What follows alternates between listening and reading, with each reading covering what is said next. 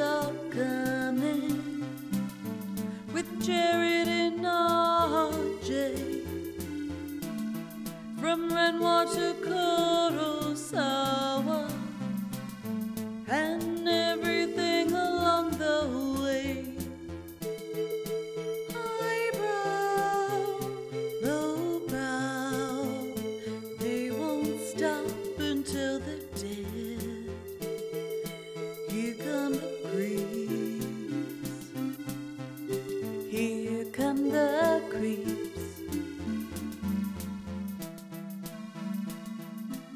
This is the Criterion Creeps podcast. I'm Jared Duncan. Uh, yeah. On the ball. And we're just two guys who have no other choice now but to creep our way through the Criterion Collection one spine number at a time in order of release. This week, we're continuing on in the tradition of Jesus as we find ourselves on our pod cross dying for your sins as we watch Spine four oh two of the Criterion Collection, Luis Buñuel's The Milky Way from nineteen sixty-nine. But first, R J. Hot out there.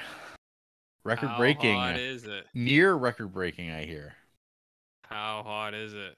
Well, supposedly it was supposed to get up to thirty-nine degrees, but I think we dodged that bullet. Remember bullets? You know about bullets? I don't remember bullets. Oh, remember the remember that movie Bullet with an eye? Not, not really. Okay. Could Steve you McQueen, elaborate? Steve McQueen. Really? It's a boomer kind of movie. You know about boomers? No. Um, I mean, I've heard. Now, does that mean I know about them? Hard to say. Hard to say. Hard to say. You know about that. R J, beginning of the month. Do you know what that means? Burpee. Uh, f- female?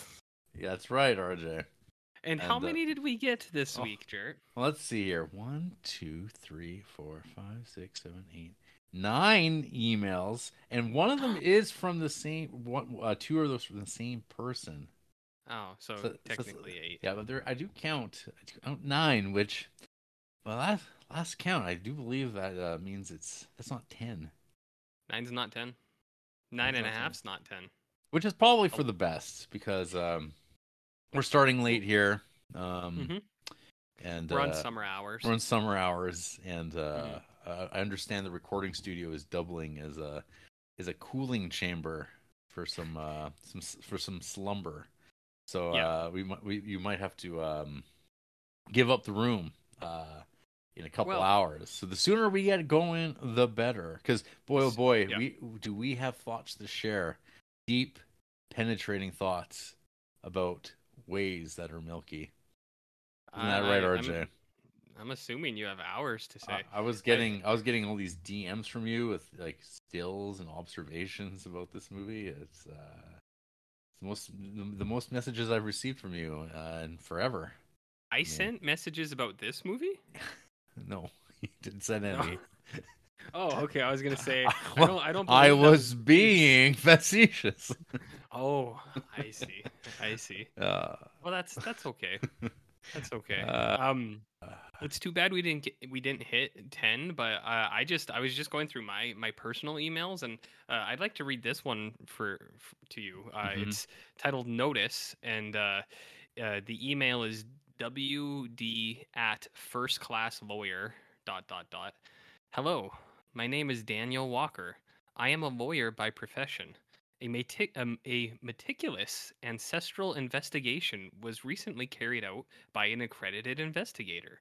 The result of his finding... Dot, dot, dot. I'm I'm going to choose not to open this, but do you think I was... Uh, I, I could... Do you think I could benefit from this? Absolutely. You think, you think this is my time, finally? Yeah. Yeah. Okay. Well, we'll see about that. So anyways, we don't have ten, so that's too bad. That's for all you nerds out there. Marvelous. Yeah. Marvelous. Well, um, oh, yeah. No. Emails, R J. Emails. Emails? Uh, yeah, maybe. Oh, okay. Maybe. Okay. So, uh, this was from a month ago. This this this came right after our last uh, mailbag. Really? Yeah. And what did they have to say? Uh, this this is from uh, listener Atrophia uh, from from Letterboxd. Who? uh, who writes, "Hello, men. To clear up the confusion about R J and the link I sent you two weeks ago." So this is six weeks ago now. Uh, Do you think they're the accredited lawyer? It could, maybe, ancestral? maybe. Oh, okay. If you had scanned the whole article that was on the front page of Letterboxd, you would see you were both called out. So R J, I don't know. If, there's like that thing about uh, Wes Anderson and lists. Uh, your oh. I fucking love aliens list appeared on that list. On uh, on the main page. Yeah. What did that, what does that have to do with Wes Anderson? Uh, I don't know. That that might be spoilers. Could be spoilers oh. for something that we haven't seen. I see. I see. Yeah. But apparently we were both called out. I did not see that. I just kind of scrolled through. I'm like, I don't know. But I get it now. I get it. What are the odds that you and I, R J, were both featured on the same article on Letterboxd? We didn't know it all. On an Okay, so wait, what is this article like? Is it those Is it those main? It was on the front. Or? It was on the front page. The life obsessive Wes Anderson Letterboxd lists, and you and I were both, both, both showed up. I think it's because our those two lists okay. of ours are like have a lot of likes, a lot of lot of traction. Oh yeah, oh yeah. My alien list, is, uh, that and my Stephen King list are like I don't know, two thousand likes or something they're, like that. They're, they're f- phenomenal, phenomenal traction. Oh yes. Um, Phenomenal. But then uh, uh, Atrophia also wrote, maybe the author, Jack Moulton, is a longtime listener, non-emailer in. Perhaps. Jack. I, I Jack, if you're out there. Jack. Email in. I don't. I doubt I it, mean, though. I think this is a, purely the numbers game. Yeah. I, I'm going to reserve an opinion for now. But uh, that's interesting. Keep up the good work and hope you find some movies to be enthusiastic about, because it's always fun when you like things. It is, isn't it? Wow. You're my favorite Criterion podcasters and the only worth listening to. Well, that's damn. That that not to not to like belittle Whatever. them or not belittle, but not to like make short of what they're saying. But we're the only Criterion podcast. That's so. that's true. So it's also we're also the worst. yeah, yeah. So by default, we are the best and the worst and the most mediocre and the yeah. sexiest and um, the and the most hideous too. Well, that, yeah, surely. I hope my spouse and I aren't annoying you too much with your with our double logging on Letterboxd. Not at all, not at all. It's, I'm just, I'm glad that the mystery was solved. I, mm-hmm. I, I was just like, oh, because they're, they're like it's synchronized. It's like, so my question is, uh, when when when logging, do you do it like a blind thing? You do it simultaneously? Because I do notice sometimes. Uh. Uh, someone on my feed will interrupt the, the pairing, so they won't appear side by side, and someone's in the middle. I'm like, oh, look at this. It's grotesque. Mm-hmm. So I'm not sure if the other person, like, I don't know, waited a moment. They were, they're um, slow on that. So I don't know. Tell us more. Tell us more next time. In a month, as a, as a matter of mm-hmm. fact. Um, concluding, a female listener who got very startled and paranoid when you mentioned my real name on the podcast, Atrophia. So... That's their real name is Atrophia? It is now. Okay. Yep. Done. Interesting. Yeah. I mean, we're all pretty good for uh, having a good time, right? That's right. Not alienating just, people in just, any way. Just just don't join the Discord. Because What, what Jarrett, what's well, Discord? Well, let me just say, I'll answer you with Oliver Granger's email from Uh-oh. three weeks ago uh, entitled Puck Shop News. Uh-oh. Hi there, Jizz Daddy. What is up with the comic shop news and their shitty little Spider-Man comics that are on them? Um, yeah. Let us know, Jared. Well, Jizz Dad. Uh, um, O Spot. Um, I don't know. Com- the the comic shop is uh, uh stifling. It's. Mm-hmm. It's it's really holding back the art form. Uh, it's all it's all about speculating on first appearances for characters mm-hmm. that might show up in T V shows or movies. And um, have they ever? Uh, they do, and then it, it flops. Actually, it's not, so Spider-Gwen was a bad thing that happened ultimately. So when the, the, that Spider-Gwen character got introduced in Edge, it was the Edge of the Spider-Verse number two or something like that. Um, that that mm-hmm. comic sells for like you know a few hundred bucks, and so mm-hmm. now that that happened, but it's like well, a lot of factors aligned. Uh, now we're, we're we're stuck with like people are like, well, you never know who the next one's going to be. I'm like, what, like Spider Boy Or what about Spider-Punk? What about Joker's uh, daughter? Now you see, Joker's daughter was like, D C was trying this back in the day, and they they're like, yo, this is going to be huge, and they don't even probably remember they did that at this point. Mm-hmm. It's like long forgotten Joker's daughter. And uh, just like you, you've never like you as an establishment have never like cheated a person, right? Like cheated them out of a, a comic like Joker's uh, daughter, e- like, every, every day, giving them like a fraction of what it was probably worth, or, or anything like that. Every every day, it's what we live for. Wow. We... Well, at least at least you're admitting it finally. Finally. Oh my um, God, he admits it. Yeah, there's you know what the Amazing Spider-Man annual uh, for this year came out this week. If you're interested, oh yeah, O G, I can hook you up. Imagine that. Uh, are you going to ship it to Australia? Well, at at his expense, of course. Oh, I see. Yeah, I no, see. they're they're bad. They're they're hideous looking comic books. Some of them, especially those Spider-Mans. Oh, so bad. Yeah. Do I do I, I continue to buy them? Yes. Yeah, I have. I, well, I, I have a I, I, have, I have a consecutive run of uh, Amazing that goes back quite a ways now. So I was like, well, it's pure inertia now. I'm just like, well, I work there. They just keep accumulating. I'm like, what else am I going to do with that four bucks, right? You you, you could break it off. Yeah. I I broke off like most of mine, and look yeah. at me. Hey, I look at how much people spend on uh, hot beverages from stores and stuff like that, and I go, this isn't this is pretty affordable. And I don't I don't buy any hot beverages from stores. You don't. You never have a cold coffee. ones. You, you never buy a coffee during this during the winter. You never buy a coffee. Mm, you, you almost, I usually make coffee at home. But buy it. You you you probably sometimes go, man, you really go for that uh, hot beverage. When I say that, I always I, imagine it's in parentheses. Hot beverage like yeah. that. Mm-hmm. I mean, I don't know. That's you, it. You don't know if you buy things.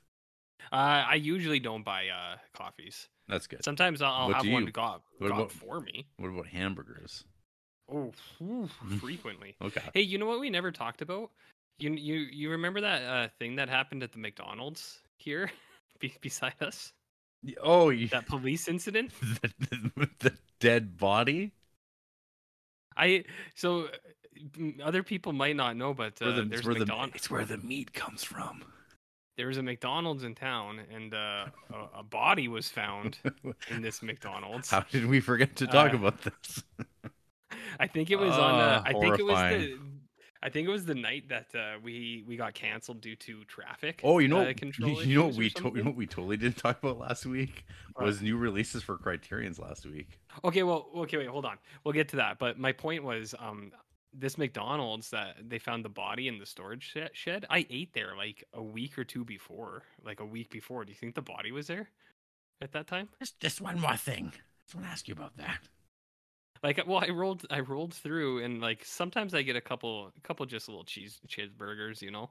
Mm-hmm. Um, but yeah, I was, I was there like a week before. Do you think that? Do you think it was there? Yeah. When I was there, probably. Yeah. Yeah. Yeah. You, well, I mean, jeez, okay. Yeah, the, the, the, the investigation continues too. Well, w- w- there was didn't they say no suspected foul play? Is that what it is? I don't know. There was something about a fire, and then like apparently they missed the body. Yeah, yeah. I mean, what I took Whoops. from from that was something like someone broke into the shed and maybe OD'd. Died. Yeah, I don't know. I don't know. Or heat, because yeah. it is near record heat over yeah. here. I've heard.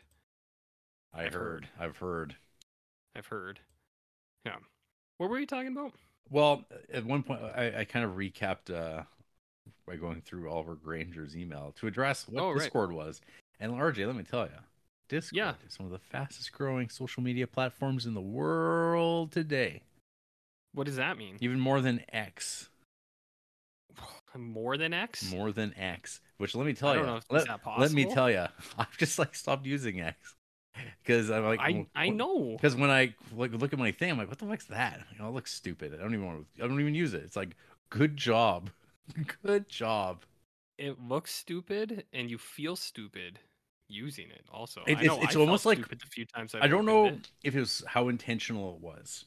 Um, to like to be stupid. Yeah. To to. He's like, is this an intentional kill blow for this? because I don't so, know. Like, do I, you think I don't he's know. Changing it on purpose? It feels like it. Why would you change? Why would you completely kill off your brand? Wash the brand, or I guess like, like bring it back and pe- make people happy, and then you'll be like a cool guy. That seems like a an E M uh, move. I mean, I feel like it's too late at that point, though. No. Uh huh. I mean, yeah. you think you would think, but I mean, yeah, I I, I've been on I've been on this train for a long time. I think it's absolute baloney. I haven't. I, op- I, I have. stopped clicking on it now. Officially, yeah. like I haven't. I don't know. I just don't think about Such it. Such a loser. Because it's over. It's like the, the habit of clicking the blue bird. It's done. It's like oh, done. Now it says X. I'm like, oh, that's not the same thing. I, I imagine. You some time. I feel like engagement might be plummeting, uh, which will just speed up the fact that you know advertisers aren't getting any sort of traffic uh, as much as they did, and they're going to be like, oh, we really don't want to be on this crap anymore, and that'll be it. Yeah, I agree. And I mean, Threads isn't good. Threads is kind of clunky, but like. I don't know. I'll open that up more often than I open up X now, just out of uh, spite. yeah. yeah, that's the that's the entire reason Threads exists. But I mean, I don't know. Maybe everyone should just get off of these pieces of crap, yeah. these these social yeah. media platforms. Well, I know uh, in in uh, Canada we've got uh, mm-hmm. the news thing happening on Facebook, and they're like making like the government's making us take it off, but it's like they don't mention because we don't want to pay to use the, to share this information, and that's that. I, and they're they're acting like the government's making it this way, and you're like, no, it's they're making it so you have to pay money if you don't, you can't use it. And they're going, we're just not going to do it then. And I'm like, okay, like I mean, I that's mm-hmm. not what I use Facebook for at all. I mean, I still use other webs. I actually go to websites. Um, uh, do, maybe I have to dust use, off like, my Tumblr? Feedly. I don't tumble. Why not? I don't know. Hey, that's enough chitter chatter. We got more emails to oh, read, yeah. and you can emails. go. And if you want to see the real scoops, where the real news is, the uh, the big deal, over on Discord, Creepsville. Join What's us on Discord. Pa- join us on Patreon for a dollar. You can get the code. You can get the link. Get access. As low as a dollar. A buck. A buck will do. As low as.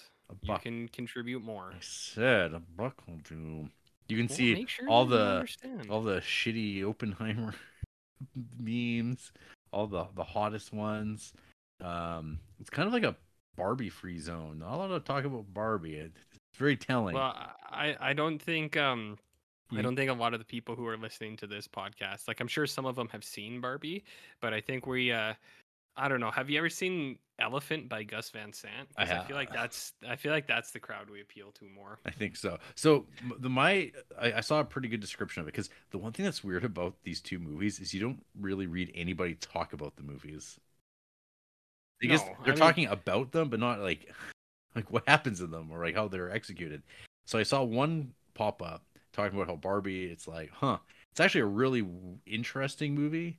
And the problem, of course, is that the uh, the epic bacon crowd has found it, Ugh. and and they're the but it's like kind of like oh they found it now instead of later, yeah. And it's like well hey, and then this movie's like becoming really successful, and it I guess it's like it's good that it is because it's actually mm-hmm. a good movie or interesting movie. So I'm like that's more of that's a better sales line to me than anything, because last week I was telling him like fuck I don't want to watch this shit because of these morons online that won't don't yeah, stop talking I about know. It. They ruin it for everybody. It's like Secret Invasion. Uh, being uh, yeah, I've heard lots about that. Yeah. I, I saw the director said people something like people have too high of expectations. Some things are going to suck. He didn't say that part. I, I ad-libbed uh, that part. But you did. He did say people have too high of expectations. Yeah. And I'm ad-libbing that, yeah, some things are going to suck. So that, get over that's it. That's right. That's right. Oh, yeah, I saw the great news, R J, that we'll be getting onto Paramount Plus at some point. Oh my god. Horse shit. It's absolute horse shit. We're so close to being done. That fucking show. I could have been done right now, actually. And, and now, I, and, I wasn't and, doing my other endeavor. And now it's going to cost you another ten bucks to keep going. Whatever. Okay, Paramount, well, Paramount's we're going to organize. Paramount's got. Yeah, we have to actually have a plan now and be like, okay, we're, we, this is yeah, the start. Yeah, we'll have to organize for a one month trial, and you and me will have to rip. I, ass. I think it's. I've already. I've already wasted my one month trial though. I wanted, I, I wanted to watch South Park. No, I'll pay for it. Oh, again, it's like that's like two Spider-Man comics. Oh, you, you fool! You I'll, fool. And, and I'll still buy the Spider-Man comics. Okay, um, well, I have, I will have a, a one-month free trial. There you go. Ready. And then you can watch okay. Beavis and Butthead. Um, it'll be great. Well, we'll see. You want to hear? You want to hear from uh, this Dylan Fru guy? Diffa. Diffa. With with his first of two emails, we'll read the first one yeah. now. Uh, classic Jarrett Rex. Uh-oh. Howdy there, fellas. Long time no see or speak. Unfortunately, due to the sheer craziness of the school year and various film and academic projects, I wasn't able to watch or listen much. Too busy doing lesson plans, or at least pretending to. Anyhow. Lesson plan for what? Life.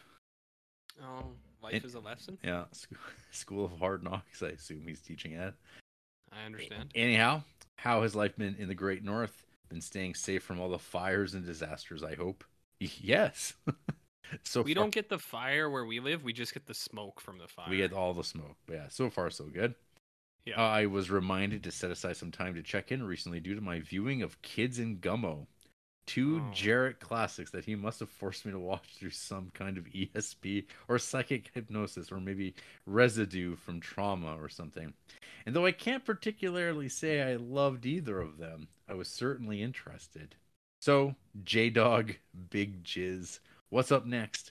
Mm. Happiness and Cannibal Holocaust came immediately to mind, but I'm sure you've got a bunch of other disgusting, inhuman, and revolting films up your sleeve.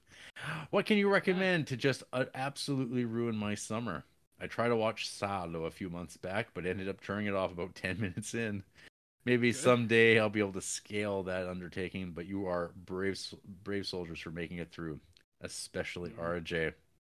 I'd love to pop I really in. Have a choice. I'd love to pop in on the show again one of these days. I'll have to look and see what's coming up and schedule with the few times I get a break from eternal torture, where Lucifer lets me out of the boiling furnace to go watch a Criterion. Anyhow, mm. stay safe, fellas. Glad to see the show going strong. I'll try and give it a listen more. Dylan, through. I mean, I don't know about how strong yeah, it's going. It's uh, tepid. it's it's it's alive at the moment. Yeah. I would say. But other than that, well, like... you know, uh, Dylan watched uh, Martyrs like a, week, like a week ago. Yeah. And he, does uh, Dylan rate? He does. Movies? Yeah. Yeah. What did he? What did he uh, rate? I think it was like a four and a half, five or something like that. So yeah, pretty good. Yeah. Then he followed up with God Told Me To, and he's like, uh, "This is a post Martyrs world," and it's like, true, true. Yeah, I don't, I don't think you can do that. God Told Me To after that. Well, I mean, those are both two good movies right there. Happiness and uh, Cannibal Holocaust. And, I mean, uh, if you want to ruin your slamming. Day, yeah, I would say, like, I mean, I feel like he's looking for trouble, but I'd say, like, I would do the animal cruelty-free version of Cannibal Holocaust, if it's available to you. That's how I did it, and um, it didn't, I, I just, I was just able to enjoy the film, you know, mm. right, Jim? I'd say so. Check out uh, Blind Beast from nineteen sixty-nine. I think that movie's uh, really interesting. I think I think Mister Fru uh, might get something out of that. Mm-hmm. If he hasn't seen The Devils yet, watch The Devils. The Devils, the Ken, the Ken, the Ken Russell. That's uh, great. Yeah. Uh, Possession, obviously. I'm just like I'm doing a skim. Uh, I know R J was a big fan of Necromantic. Uh, um, did I watch Necromantic? I think you. I don't know if you did. Maybe it was a Joe Bob. Maybe it was a. Oh, I don't know. I, I think I think I made some. I had a review. And then you were like, you poo-pooed it. You did. You were like, no, Jared, oh. why? Why do you watch these things? Does that kind yeah, of yeah? I, well, I st- I've stopped trying to convince you otherwise. I just at this point, yeah, you know, that's what comes to mind. Or the the best way to find out Jared picks. I mean, just look up my account on Letterboxd and see what I dropped four four plus stars on. Look at mm-hmm. those fives. Work your way to four and a half. Work your way down to four. Find the stuff you're like, well, I've heard of this. Jared liked it. It must be great. That's what you should be thinking. That's right well, thinking. There's an alternative. I, I can't imagine. I cannot imagine. There's an alternative. You want to hear from Kevin Janeski? That's n- not a real name. Well, first, uh, year, J- first we have Jared Burgers. Now we have Kevin Janeski. Mm-hmm. You can't, you can't, I don't. You can't even do anything with that. More like Kevin J- Shut up, Jarrett. With an email entitled Hell. Uh-oh. Hell. Ugh. Hello, creeps. I'm writing from beautiful Phoenix. So this was from uh, the twentieth. Okay. So uh, okay. again, a couple weeks ago, I'm writing from beautiful Phoenix, where we are in our twenty-first day, over one hundred ten degrees, forty-three degrees to you Northerners. Whoa. Oof. I don't know. I bet. I, mean, I, I think. It, I think it's a little bit. Uh, I think like for the lack of humidity we have here, I think it's even less humid there. So I think it's like it's brutally hot. But I think it's like, I think we can get there. Our thirty-eight might be really bad. Um, yeah. But we we avoided it. I don't know. I, That's hot. Uh, it was several days hitting one hundred seventeen degrees Fahrenheit, which is forty-seven, R J. And we still have at least ten more days of this. Ugh. As the Wicked Witch said, I'm melting. It's a good thing yep. global warming is a myth. Am I oh, right? Let's see. What is what is the uh, Phoenix, Arizona weather? What's it like right now? Oh, forty-one degrees. Well, that's a oh god. It's even it's getting hotter. Uh, mm. It's forty-four tomorrow. forty-six, forty-six, forty-six, forty-six, forty-six, forty-six.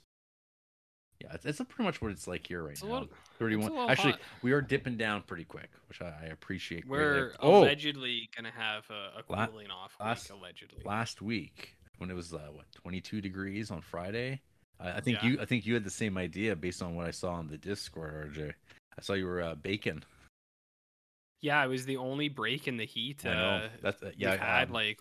all summer, so I took the opportunity to turn the oven on for fucking once. Well, yeah, Kim uh, made her patented uh, mac and cheese, some baked uh, casserole style mac and cheese. Oh, ma- mac and ve- cheese. I ve- do that too. So. No, very good. Very, very good. Yeah. So, yeah. Uh, yes, that was like the one day of like, oh, you can turn the oven on and not die. Mm-hmm. That was how I felt, man. That's why I uh, I wasn't doing anything crazy. I was just making some cookies, but uh, some cookies, but. Uh, Yeah, haven't been able to have that oven on in a long, long time. So, long, long time. I thought I would yes. give you another either-or game, like several past listeners have contributed. Just pick the oh, better God. performance between the two choices. Easy. This one's not too too long, R J. Oh, okay. okay. So we got John Goodman, Argo, or Raising Arizona. Raising Arizona. Yeah. Yep.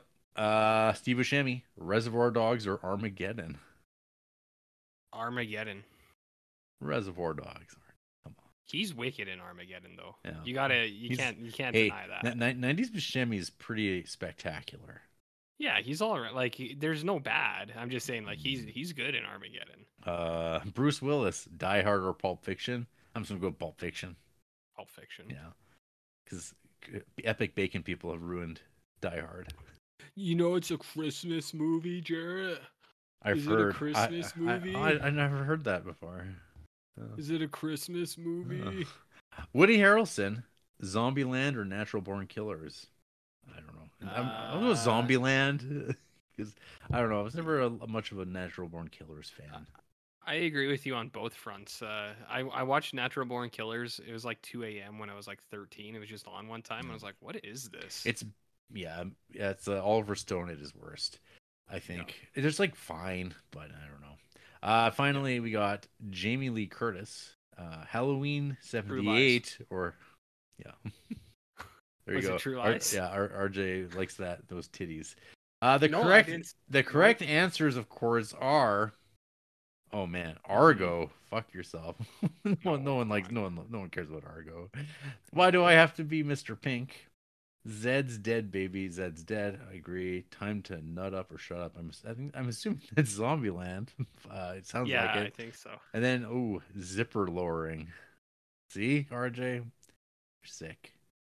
Well, I... stay cool, creeps. Nope. Keep up the good work. Your pal, Kevin. Thanks, Kevin. I I never said anything. Kevin? Kevin Janeski? Yeah. More like Kevin J needs a new name, am I right? Wow. Cyberbullying at its finest. Smoked him. Keegan Day, Barbenheimer. Another made up with a dude. pink pink heart and a black heart. Bar- so Barbenheimer. I personally wouldn't recommend it. I did go see Barbie with do the Borat voice, Jarrett. My love. And it was good. Ooh. Oppenheimer is a wait-for-streaming situation. We did, however, have some teenaged comedians sit right behind us who came from Oppenheimer, and they really liked quoting memes a lot, like, he drives, and he so me. What is he drives for? I think that's like an internet thing with like Ken. Oh. I don't know. I, I saw something about that for a hot second. This was also like a week ago. Maybe the memes like lived and died real fast. But yeah, that sounds fucking hor- that sounds horrid. I don't. This is why you just don't go to the theater. Wait till wait till it, it passes. Till settles down. That's what R J and I are doing. We're waiting for things yeah. to settle down. Just letting it settle a little bit. Theater experiences mm-hmm. are horrible, especially here. Um, I do think, like, I don't know, I feel like Chris Nolan is something that's worth uh, checking out, but um, I don't know. Not on the not on day one, I can tell you that much. Anyway, yeah. There's another phenomenon happening at the moment that I, I find a lot more fascinating around a movie called Sound of Freedom. It started uh, yeah. in America, I guess, but it's happening in Australia now because I'm seeing grown adult people being really weird and passionate in some Facebook comment sections on local cinema pages saying they support child trafficking if they don't show the movie. And what's weirder is that it doesn't mm. even look that good. Thoughts on this situation? Um, it's, uh, that's one of those Christian, um, you know, like uh, angel films. Yeah. D- Dana yeah. White said you should go see it. Yeah, the U F C, and uh, well, I believe, uh, and I believe Jewel. Who's Jewel? Who Jewel? Like the Ju- Jewel? The Jewel. Oh my god! Yeah, I the saw. Jewel, the... I see these things, and I go, huh?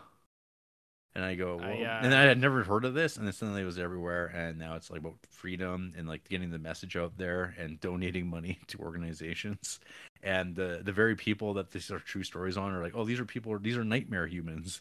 These people don't help anything. They're They're doing criminal things themselves. But, you know, this is a... It, I've done my reading. I've done my time researching the, research? the, the, the, the satanic panic back in the eighties. And back, you know what? Okay. I remember like ten, fifteen years ago reading about this stuff and going, oh, I'm so glad that we've gone beyond this. Mm. And, yeah, think... and no, we haven't. Um... No.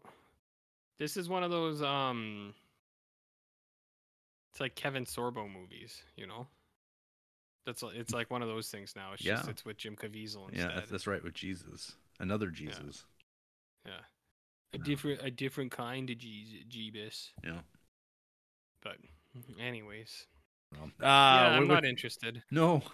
Um, but supposedly, yeah, there's some. Yeah, there's I know. There's speculation that like the the box office or tickets being bought, but it's uh not real tickets. Because these movies, like, these weird right-wing movies that come out, and this is, like, some real um, Q-pilled, QAnon crap. Um, mm-hmm. it, it, some people speculate, like, well, there's no one actually seeing this, and it's just, like, about embezzling money. Maybe, allegedly. I see these things, and I go, yeah, maybe that's true. Sounds about right. Mm-hmm. I was thinking about that Cowboy versus Aliens graphic novel that nobody bought. Mm-hmm. But uh, I think I had a copy. you, uh, an original?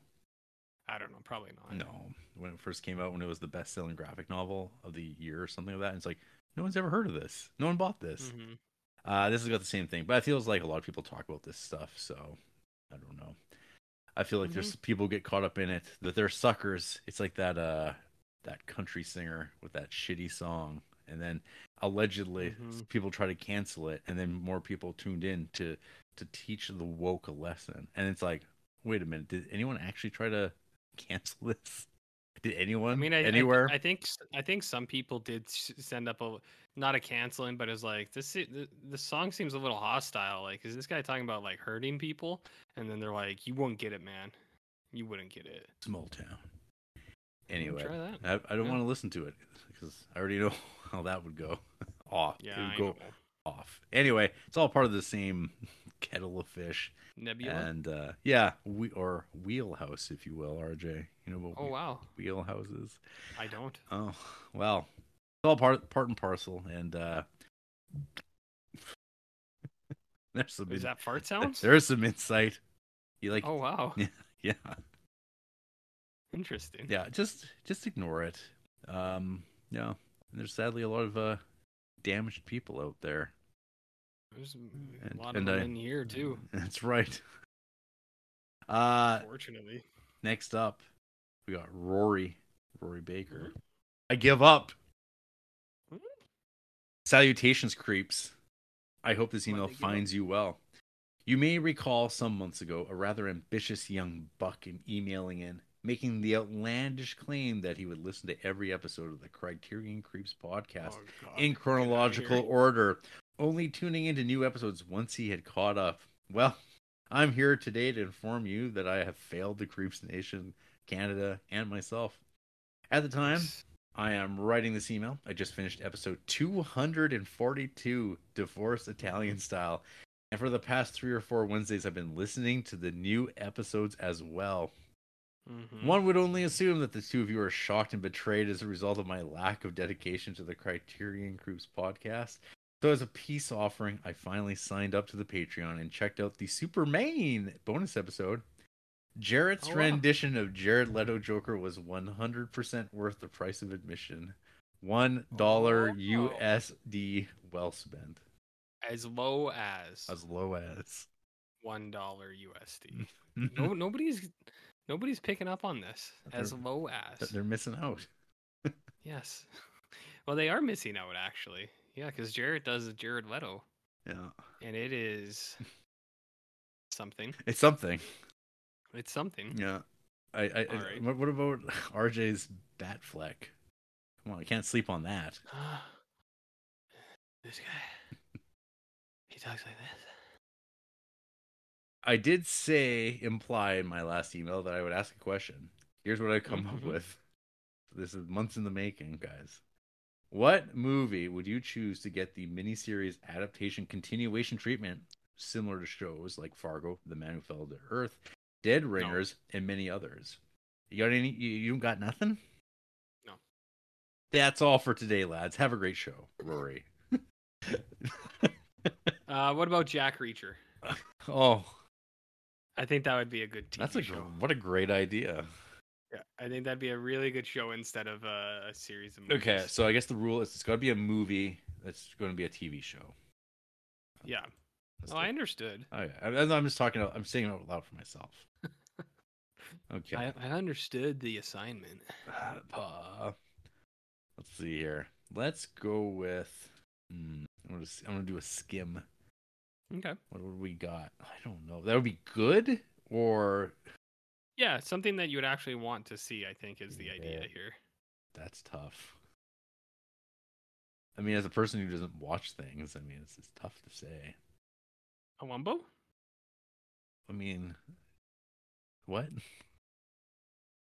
How about Columbo? I mean, I could talk about Columbo, but I mean... Time, no, I mean as a, pressed, a series. We're, we're going to be pressed for time, R J. Um, as a series. As a series. I'm saying. How about... Oh, fuck it.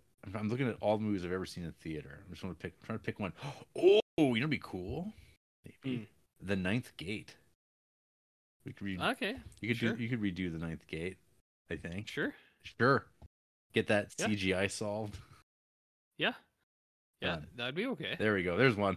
That's just one I came across. First one I went, hey, not bad. And R J, you got nothing? Seinfeld? Seinfeld.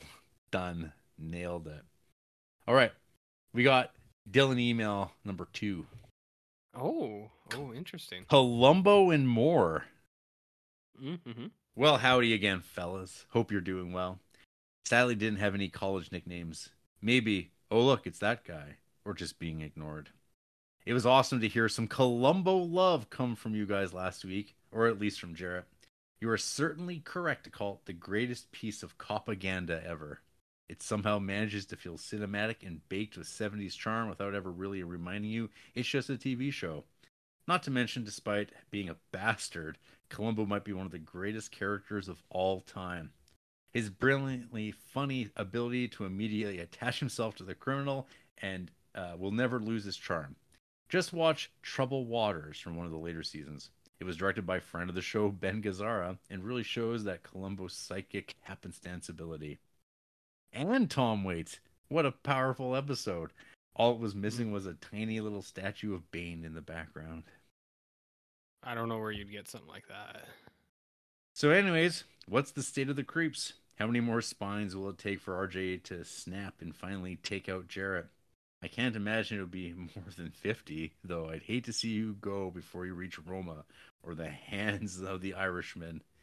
Hitting the four hundred episode mark is a serious achievement. Congrats, guys, and reminds me how strange it is that I found you guys almost five years ago. Seems unreal. I was out staining picnic tables as Rules of the Game and Seventh Samurai commentary played from my phone. Now look at me. Much like you and everyone else, I'm miserable. Think of how many butts and farts and Fellinis and Buñuels you've hit. A real achievement. In all seriousness, great work, guys. You're doing the work no one asked for and no one really needs, but God bless you for doing it. So, what's with that local sports team? Stay safe with all those fires up there, Dylan. Man, everyone's worried about the fires. there's, there's no fire. I... Canada's a very large place, people. Uh, one, yeah. one, we're, everything's on fire, but we're fine. There's plenty to burn. There's plenty. Mm-hmm.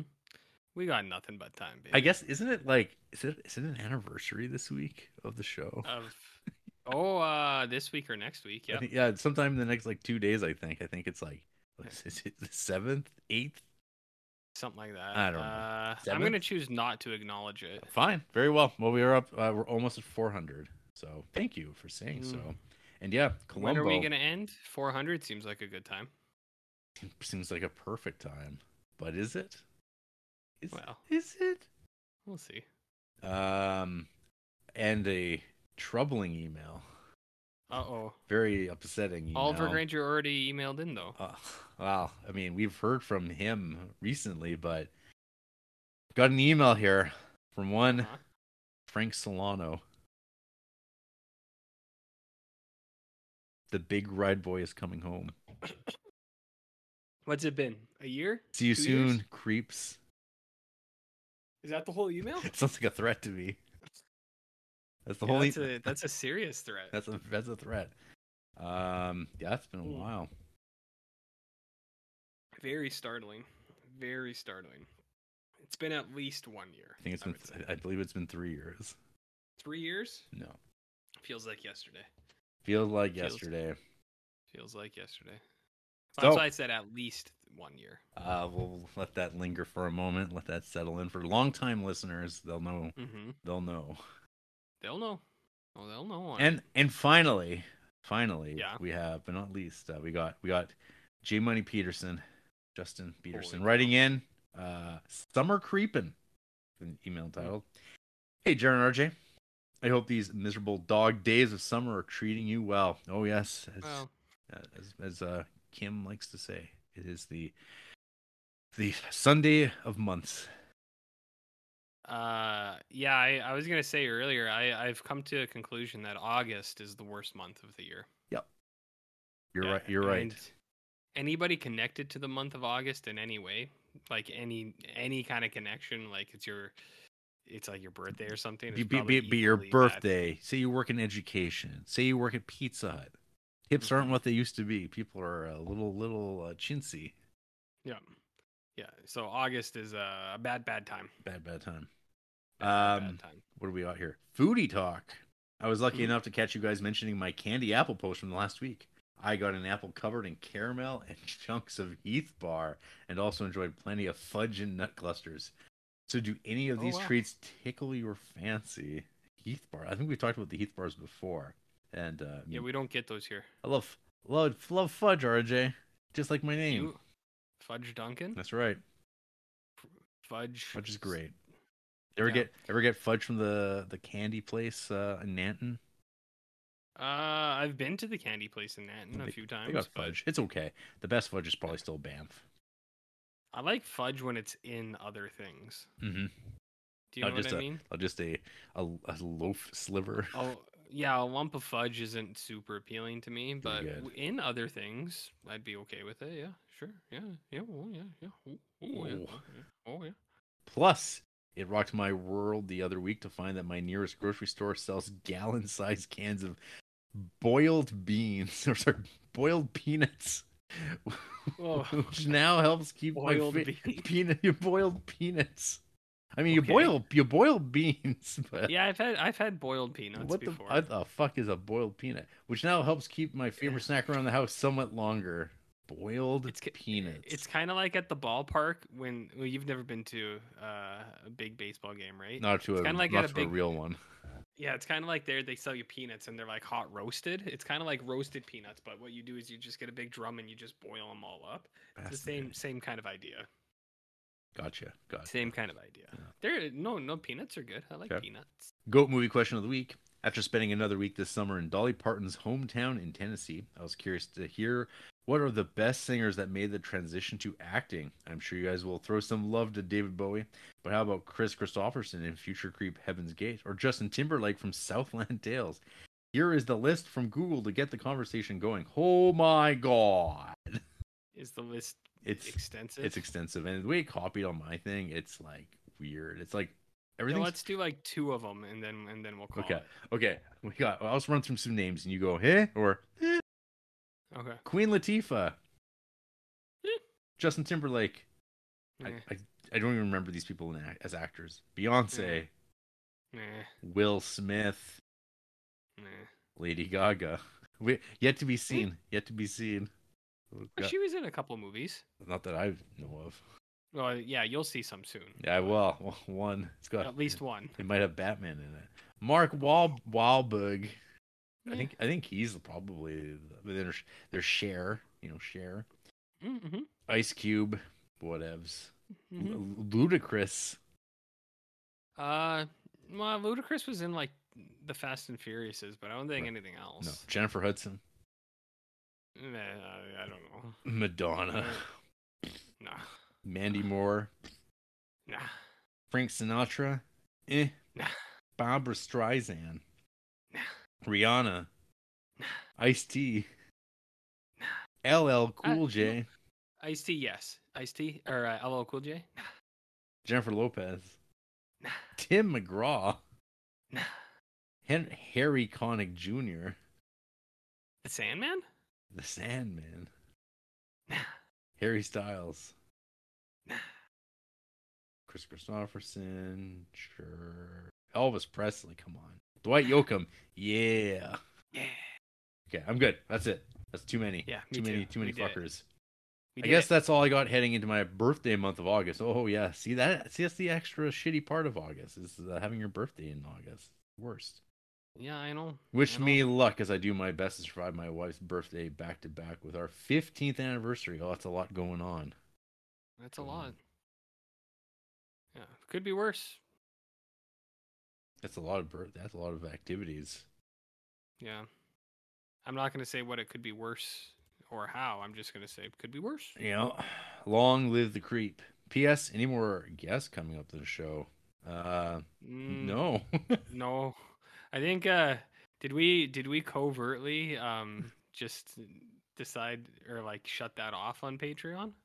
Uh, think, yeah, is I mean, that even an option anymore? It it isn't really, no. So I don't know. There's I, like, there's yeah. no, no more, no more guests for for a while. Yeah. I think time, I think time, okay. time. Yeah, I don't know. It's uh, I think it was fun. Uh, guests were fun, but uh, they make for um, and this is gonna make us sound like real, real weak go, pieces go, of shit. Go on, it makes R J. for it makes for long nights for us. Um, this is true. Not, Not that it's not nice having someone else to talk to, but usually guest nights are like four plus hours, and it's just like that's true.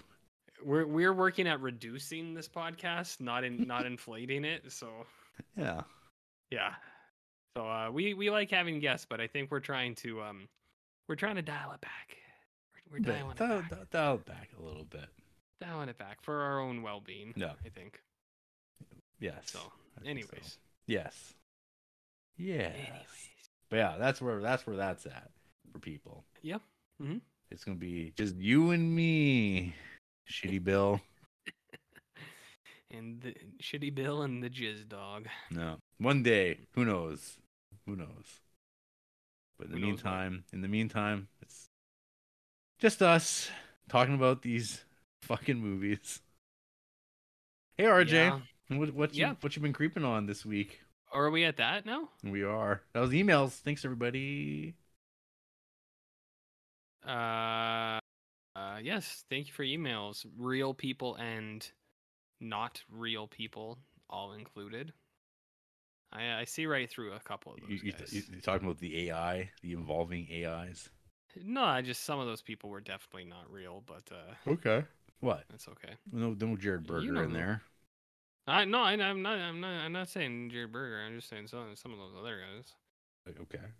Definitely not real. Um, what were we talking about? Creeping on. Yeah. Uh, well, I mean, we don't watch I, movies anymore. That's for sure. I played uh, Resident Evil two, which you're probably super interested in. I saw right? you got. A, I saw. I saw you got a C rating on that. Yeah, well, those games are fucking hard. They are pretty tough. Yeah, those games are hard. I think the reason I got a C rating was because I probably saved too many times. They like count your saves, you know. But I'm, I'm, I get nervous. So like when I see the opportunity to save, I save because like I get all nervous, man. So I played, uh, I played that P S four remake of it. Have you ever played Resident Evil two, Jared? It's pretty good. I have. Yeah, pretty good. This, uh. I, I've read online some because like I know there's some purists out there. They're like, you should just play the the real one. It's like I have that one too. I have like the original one, but I've heard the remake was was really good, and it is. It is. Mister X, the tyrant guy, walking around, spooking on you. It's good stuff, Jared. Good stuff. Uh, so I played that. Um, did I talk about what I was watching? I don't know. I don't know. Do you want to talk about Columbo at all? Should... Uh, I watched one really good episode actually. Uh, where Ro- yeah, there's one that popped up that was actually pretty awesome because uh, so there's one where Robert Culp came back. He's like uh, one of the things though it's like kind of bullshit is it's about subliminal messages in advertising. Oh. Of course, it's seventies, yeah. So whatever, it's fine. Uh, it involve and it actually becomes a plot point and a key element of how the crime is solved. It's like whatever. But Robert Culp's character is like totally just a prick who is making fun of Columbo, and he's like, "You're not going to be able to catch me," essentially. Mm-hmm. And uh, it's like it's kind of the first time they've actually had a character full on just like such a ass, and but in a way where he's not like he's I don't know he's like very so proud of the fact that he's not going to get caught, mm-hmm. and acting like it's, "Oh well, it looks like you almost got me," and I was like, "Ah yeah, that's nice, good try, good try," and. um And it goes on and on, and it's like, oh yeah, how is he going to get him? So that was a that was a really fun one. And uh, uh, the one I'm watching right now is about like a bodybuilder, like a fitness guru guy. Ooh. He was running scams, cool. scams, and how he gets away with it. And Columbo's on again. It's always Columbo. Who? Uh, I was thinking about it. I'm like, what is Columbo's first name? And it's never been officially stated. But, and I guess in various bits and pieces of the show, you'll see like a bit of identification that they threw in just as a prop, and it's Frank, apparently. But I thought it was Spalumbo. Spalumbo Columbo. Yeah. Is it not? Yeah. But tons of chili talk. Lots. I, I see that. Way more than I had uh, I had any idea. Uh, there's like even some I've missed. Because it's like, oh no, I gotta go back and get that, and I just don't. Uh, Johnny Cash is in the one episode, and he plays like he's gotta be like one of the dumbest people that uh, mm. has been the killers. Like he's just like not good at all. Like trying to get away with it. Yeah. It's pretty funny. Um, yeah, I don't know. I'm still enjoying myself. Uh, it's it's good. good. It's good to have on the background, uh, listening yeah. to the great dialogue, uh, waiting for like the food drops to happen. Because it does come, mm-hmm. it comes up quite a bit. Yeah, I, I, I think there's been like six or seven chili things, way more than I would have ever anticipated. Yeah. It's a whole thing. I'm sure, like you know, Columb heads really know a lot about it. But the Columb heads, yeah, yeah, yeah I, I understand. I good, understand. good. I'm glad you're liking it. No, so that, that's uh, been paying off. Uh, so that's it for you, huh? So... Well, okay, so like, yeah, I, I played R E two, and that was it was really good. I played the remake, and it was fun. Um. It's cool because they. It sounds like they revamped the way you know the tyrant guy, Mister X, the guy with the, the hat and the trench coat, and how he like yes. chases you and stuff like yep. that. Uh, I think in this game they made they gave him more free reign. Like he he follows you constantly, right? And like you'll go into a room and you're like, I'm cool in here, and then the door will break open and he'll be like, whoa, and he, he comes in, and he punches you in the head and stuff, and that's that's pretty cool.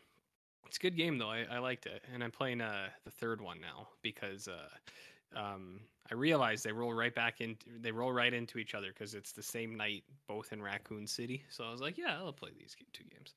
Uh, I just finished my third Jack Reacher book of the summer on audiobook. Ooh, you know, so I did three, four, and five in the last uh, two and a half weeks here. I'm reading a book right now. No, you're not. You don't know how. That's true. Never mind. What, what do you What do you read? No, I'll, I'll I'll talk about when I'm done. Okay, I was gonna. Should I Should I keep Jack Reacher going, or should I do something different? different. I have lots of audiobooks available. Oh, just just put on the Jack Reachers. It's it's they're they're very easy to just yeah. throw on because I I have like James Ellroy. I do have some Dean Koontz, which I've never do I've not never read a Dean don't, Koontz don't. in my life. Dean, Dean Koontz is not great. I mean, okay. may, you might get some like kitschy kind of stuff from it, but yeah. no, James and James Ellroy's good stuff. I don't know how I would read or listen as an audiobook. But... Well, I, sh- I should mention like I'm attentive when I do audiobooks too because okay. I'm just like watering the yard or something, so like I am actually listening. Huh? Uh, what I, what what do you have for options for Ellroy? All of them. Everything, of eh? Them. Yeah, I the only one I wasn't gonna do was maybe American Tabloid because I feel like that would be one that's worthwhile to actually read. Well, it's yeah. yeah. There's a there's a real shift in his writing where his stuff you probably need to. I can't even. It would be probably hilarious to listen to someone reading it.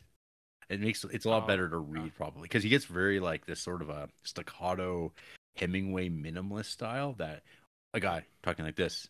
Like it might suck. Oh, I see. So I mean, well, I mean, so let's, we, do a so low, let's do a low stakes one. What's the beginning like, of the L A Quartet? I think it's Black Dahlia.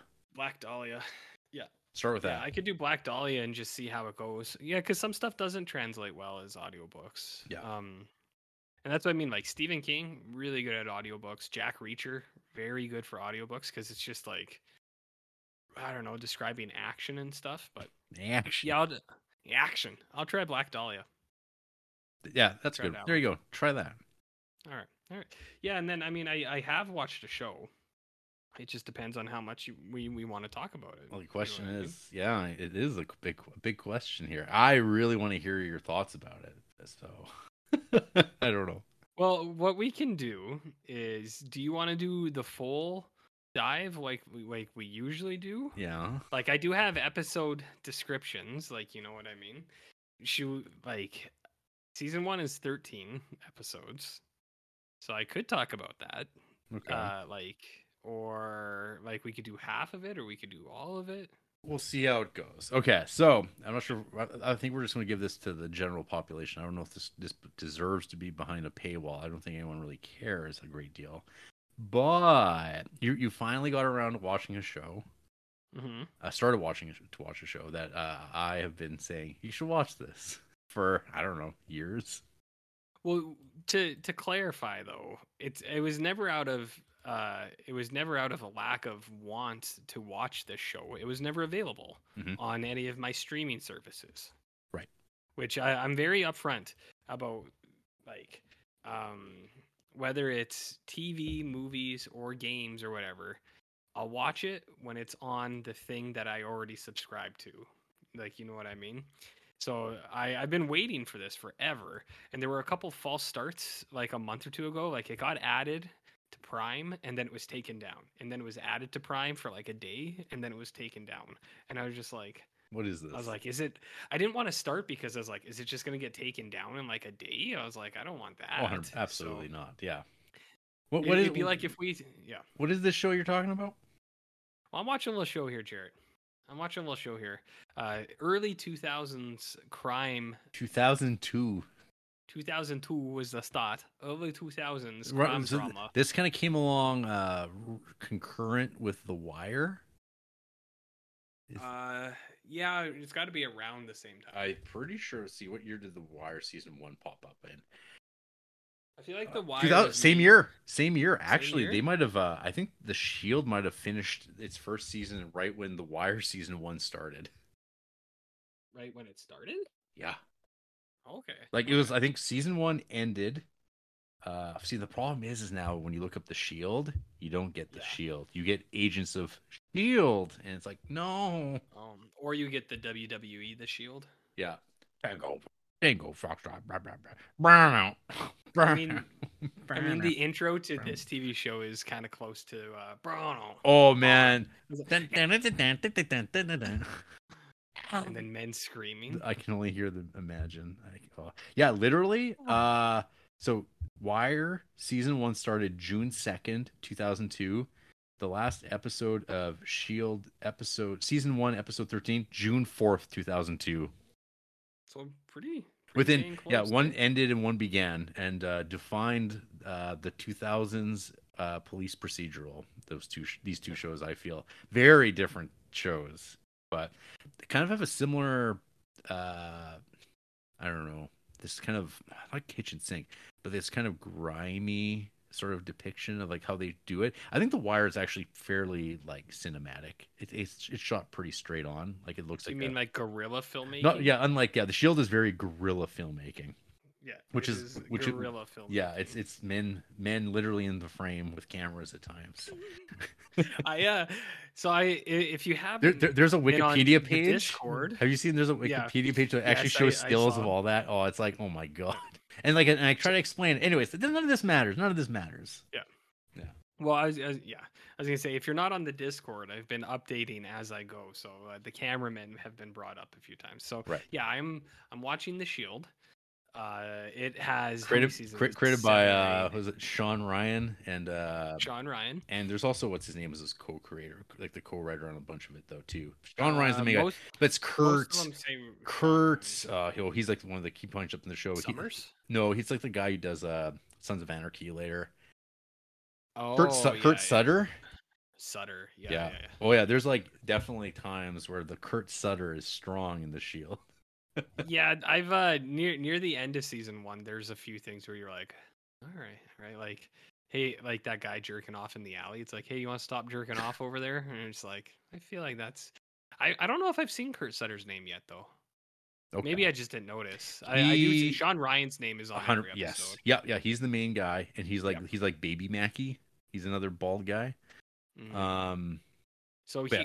so Michael Chiklis is his like. uh his like spirit force yeah oh, okay his Mary Sue, if you will. Yeah, so I got it. All I've ever known Michael Chiklis from was uh Fantastic Four. Oh, see, yeah, you're you're just a little too young maybe to remember the uh A B C show The Commish. uh I don't know that one. I do know he was in a sh- he was in a different A B C show where he had superpowers. He was like a super oh, family shit. it was like it was like supposed to be like The Incredibles kind of. Yeah. So there was I a remember show I saw an episode of that. Back in uh, so nineteen ninety-one is when The Commish was on. It was for on for five years, and it was Michael Chiklis. Uh, he was balding, but he had hair on his head. Yeah, but not very much. And then he just goes just full, and then he then he goes to goes on to define masculinity for the two thousands. I mean, it, it suits him. Bald bald head and like really really little little Matrix sunglasses. I mean, it, it suits yeah. him. What kind of cop is he? He's a cop that plays by his own rules. He's a different kind of cop. Ah. A different kind of Kind of like Columbo. Kind of like Columbo. Uh, I can. So do you want me to? Do you do want I, me to tell you? Yeah, yeah, just tell me. Let's get it going. Okay. Tell me about this okay. show. Tell me. Lay it out for me. Give me the okay. the, the the Bellagio it, breakdown. Okay, the first five episodes, I had one opinion of the show, and then it changed a little bit. Okay. Because for the first five episodes, I was gonna, the way I was going to start this conversation was.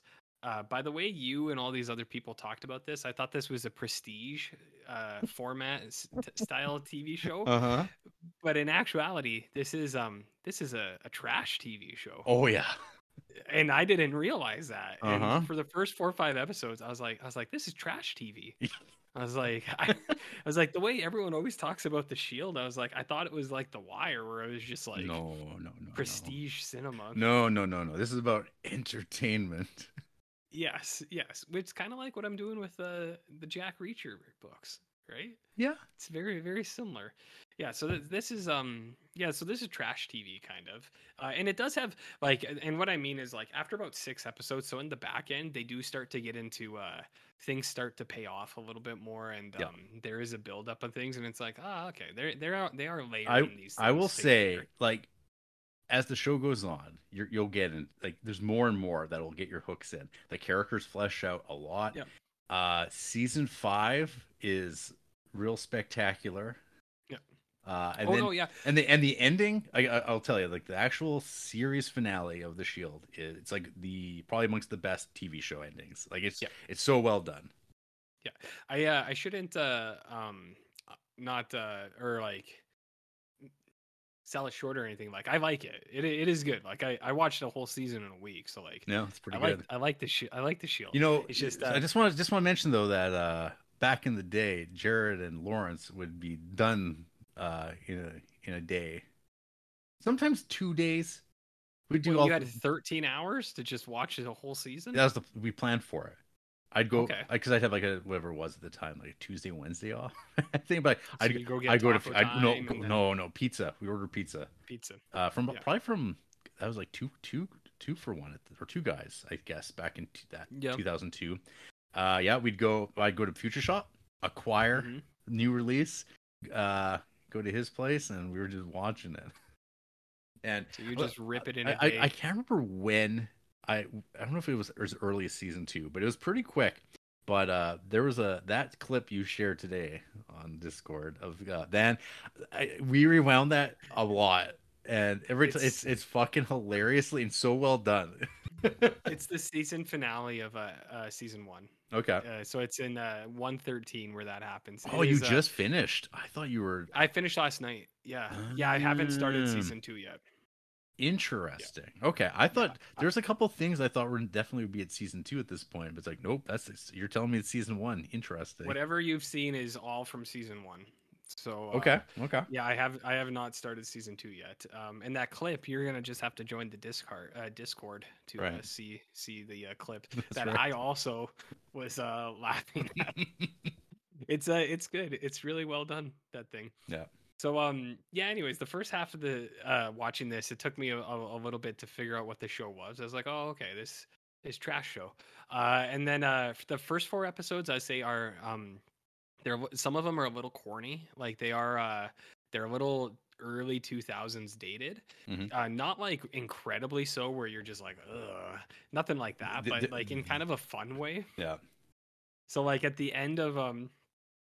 At the end of the first episode, uh, they're doing like a raid, which I'll talk about in a second. Like, so I went one oh one. He plays by his own rules. Uh, so Vic Mackey, uh, and I okay, wait, I I gotta finish what I was saying by why it's corny. So like at the end of the first episode, they're doing a raid, and then um, they're like suiting up for it and stuff like that, and then the music. Bang bitty bitty. My name is Rock. And then it's like it's like it's like synchronized, so like they kick a door where it's like and uh that, that sounds awesome to me. R J, what are you talking about? I, I know I know that's what I mean. Like it's uh it's like they would have they would have paid a bit of years later they, well it's it's of but, the times at the time though is like that. I mean I think at the time it actually was pretty corny. Paid a lot of money uh, that, that was probably the one yeah. thing I think I said to you earlier when the show is like I bet you probably the thing that might be real like rough is some of the music. That's the only one. Oh, oh well, all I know is that's like it. I think there's a bit coming up. I'm not sure when, but there's some some Coldplay that shows up. Oh no, that's happened. Oh, that's the end. Uh, is that the end of season one? Yeah, that's the end of season one. Nice. Uh, when uh, when things start yeah. to unwind, unravel yeah. a little bit. Yeah, uh, yeah. There, I didn't I didn't mind the Coldplay. I thought oh, it was fine. Yeah. Oh, yeah. And I don't I didn't mind the Kid Rock either. I just thought it was really funny because there's uh, some oh there's some actually there's a uh, I'm not sure if it's when it is, but there's some Smashing Pumpkins that come out uh at ooh, one point. It fucking like it, it slaps, R J. It's so good. I I like that. Yeah. I hey, if they get pumpkins in here, all they would need is some Pearl Jam too at some point, and mm-hmm. then it would be uh it would all be there, I think. So yeah, I like that. I like that. Uh, what was so, I okay, so yeah, the uh, Shield pilot, one oh one. Uh, he plays by his own rules. So you're introduced to all the characters. So uh, our lead is Vic Mackey, Michael Chiklis. Yep. And uh, he is the leader of the strike team. Yes, right. So uh, you're introduced to the precinct. Uh, it's called. It's uh the barn. The barn. Uh, I was gonna say where's this and, show taking and, and based in the uh, fictional Farmington, uh, of, yeah. in L A. Yes. Uh, yeah, so uh, the precinct is called the Barn. It is an old church that they uh, they reshape to be a, a precinct. It took me a while to before they mentioned what, like they didn't mention that it was an old church for a while, and I was like, what's up with this place? I was like, why does it look like this? Right. Because uh, it, it it doesn't look anything like a police station, I guess is the point. Uh, so it's an old uh, church called the Barn. So Vic Mackey, he's the leader of this thing called the Strike Team. And it's uh, this special kind of squad uh, of the pre- precinct, these four or five cops that are given kind of like special privilege to operate on their own kind of. It's just like, you guys and, and get results. Yeah, it's like, you guys do whatever you need to do, and it was loosely get results. Loosely based on the real life uh, Rampart group in Los Angeles, mm-hmm. that turned into just a shit show of corruption, because they were just yeah. like, oh, when the cops just start working with the drug dealers, and you're like, oh, and that's that's. See, I they, they do explain it in this where it's like, okay, I kind of see this. So yeah, like Vic Mackey, he's got his hands in a lot of things, but and like he he does let the drug dealers run in his area, but he always, the way he kind of plays it off, it's to keep the peace, and he's like, I'd rather have my hand on the one guy doing it than there to be like rival gang wars. Ultimately, because like well, ultimately a lot of it is like, well, we can't solve the drug crisis, but we can manage so it. And, it. And and the thing Urban that people don't want, and the people yeah. things don't want, is violent crime. That's when people yeah. start losing their shit. Um, yeah. yeah so he's like property so crime, yeah, violent got, crime. That's the thing yeah. that people are worried about. So he's got a he's got in with a few of, or it's like one major dealer and his guys, and he's just like, I'll protect you guys and keep the other dealers out. He's like, but I take a cut of what you, or he's like, yeah. you know, it's like it goes back and forth kind of thing. Yeah. Uh, so um, you have him, and then you have uh, who else is? Um, well, you got the team. So you've got you got yeah, you Nick, got you got Shane, you got Lem, you got Ronnie, Shane. And then we have our, our fifth member. Who is the fifth member of the strike? Oh, the, the first episode, and and only the first episode. Oh yeah, uh, is it Terry? Yeah, or I can't remember yeah. his name, but yes, yeah, it's uh, Terry. Who, okay, so he's interesting. So that actor, he was also on the T V show uh, Homicide: Life on the Street. So when I was watching The Shield, I was like, oh hey, it's him. Like he was like a regular it's character. Terry. It's that guy, and I'm like, oh cool, he's on the show. And then you find out it's like he's there to like keep an eye on things. To, to because yeah. he knows like so, these cops, these cops are dirty. Yeah, so you have all these guys, and then the only one I, I'll, I'll point out right now is Shane is Walton Goggins. Walt Goggins, baby. Who uh, goes on to big, big things.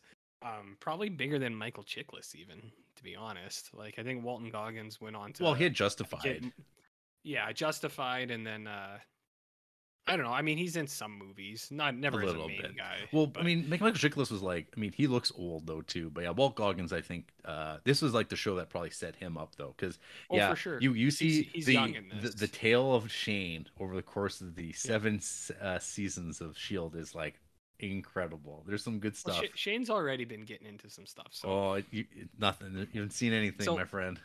Anyway, so that's the team, and then you have the uh, you have the two other detectives, uh, detectives, uh, which is Dutch and Claudette. Uh, Claudette, yeah. Which uh, Claudette is C C H Pounder. It, it, yeah, who, uh, Amanda.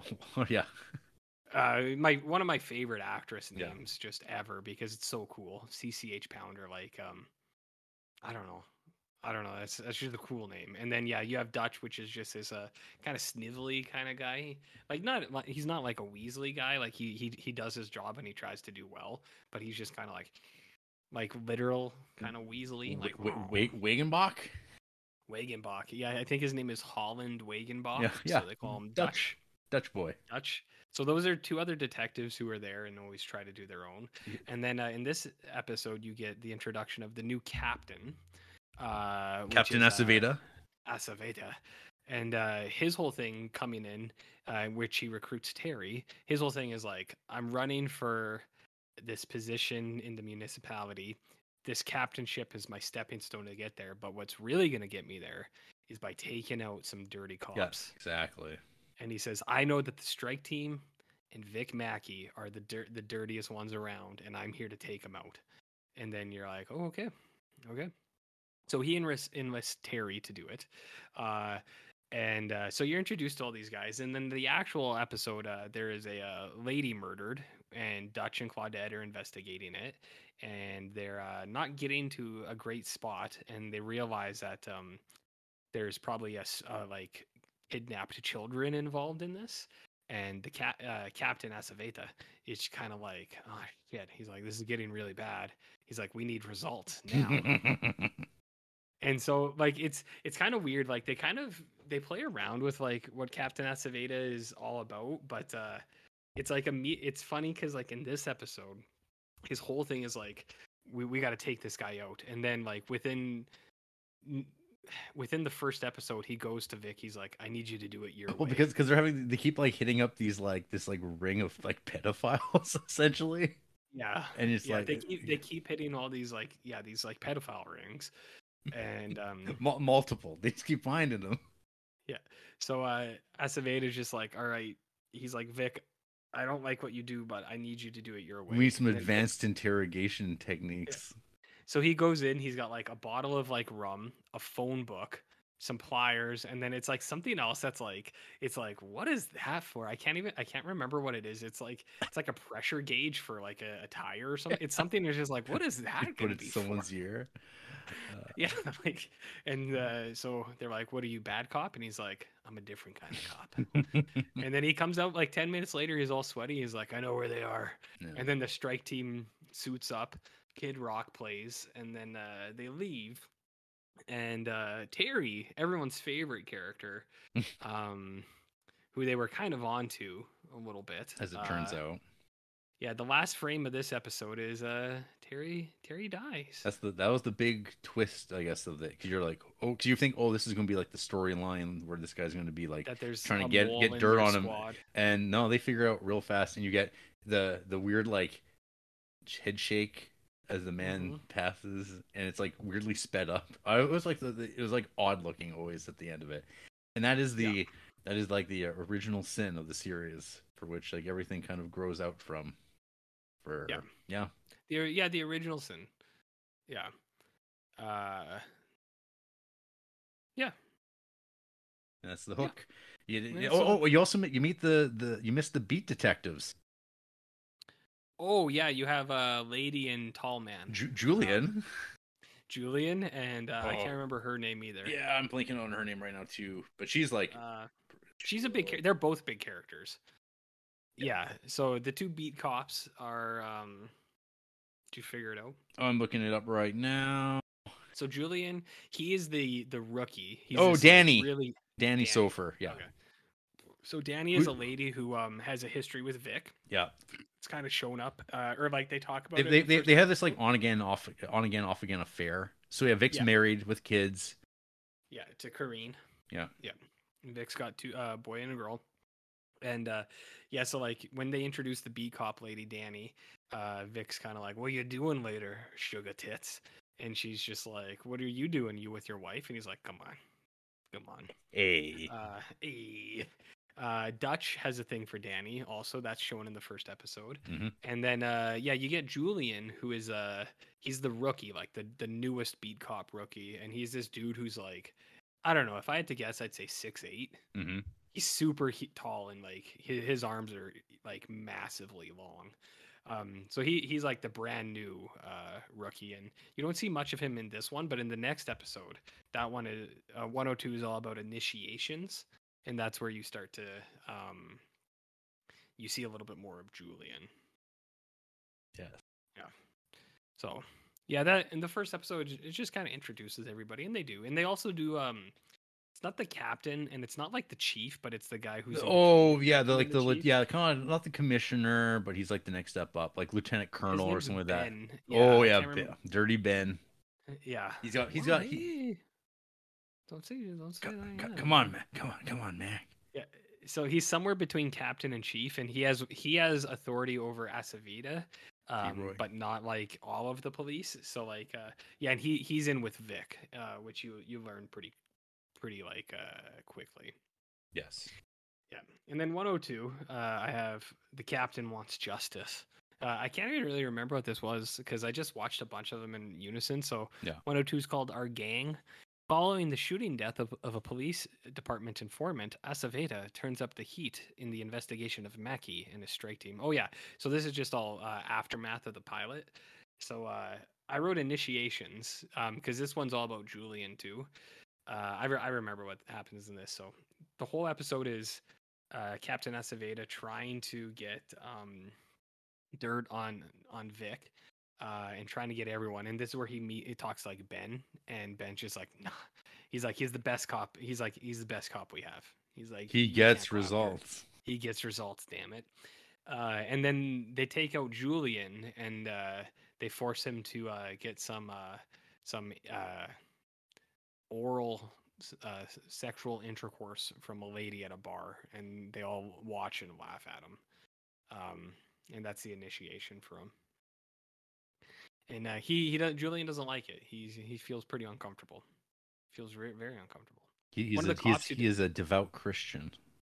Yes, yes. Uh, and he, he's not into that. And then, um, what was I going to say? Uh, one of the other beat cops who does this is Frank Grillo. Do you know Frank Grillo? Yes, Jared? I do. Crossbones from the uh, Captain America series? No. You, you know Crossbones, Jared? I know about that Crossbones. Uh, so I, I don't have any other notes on this. I can't even, I think that was all this episode was, was just a lot okay. of... um.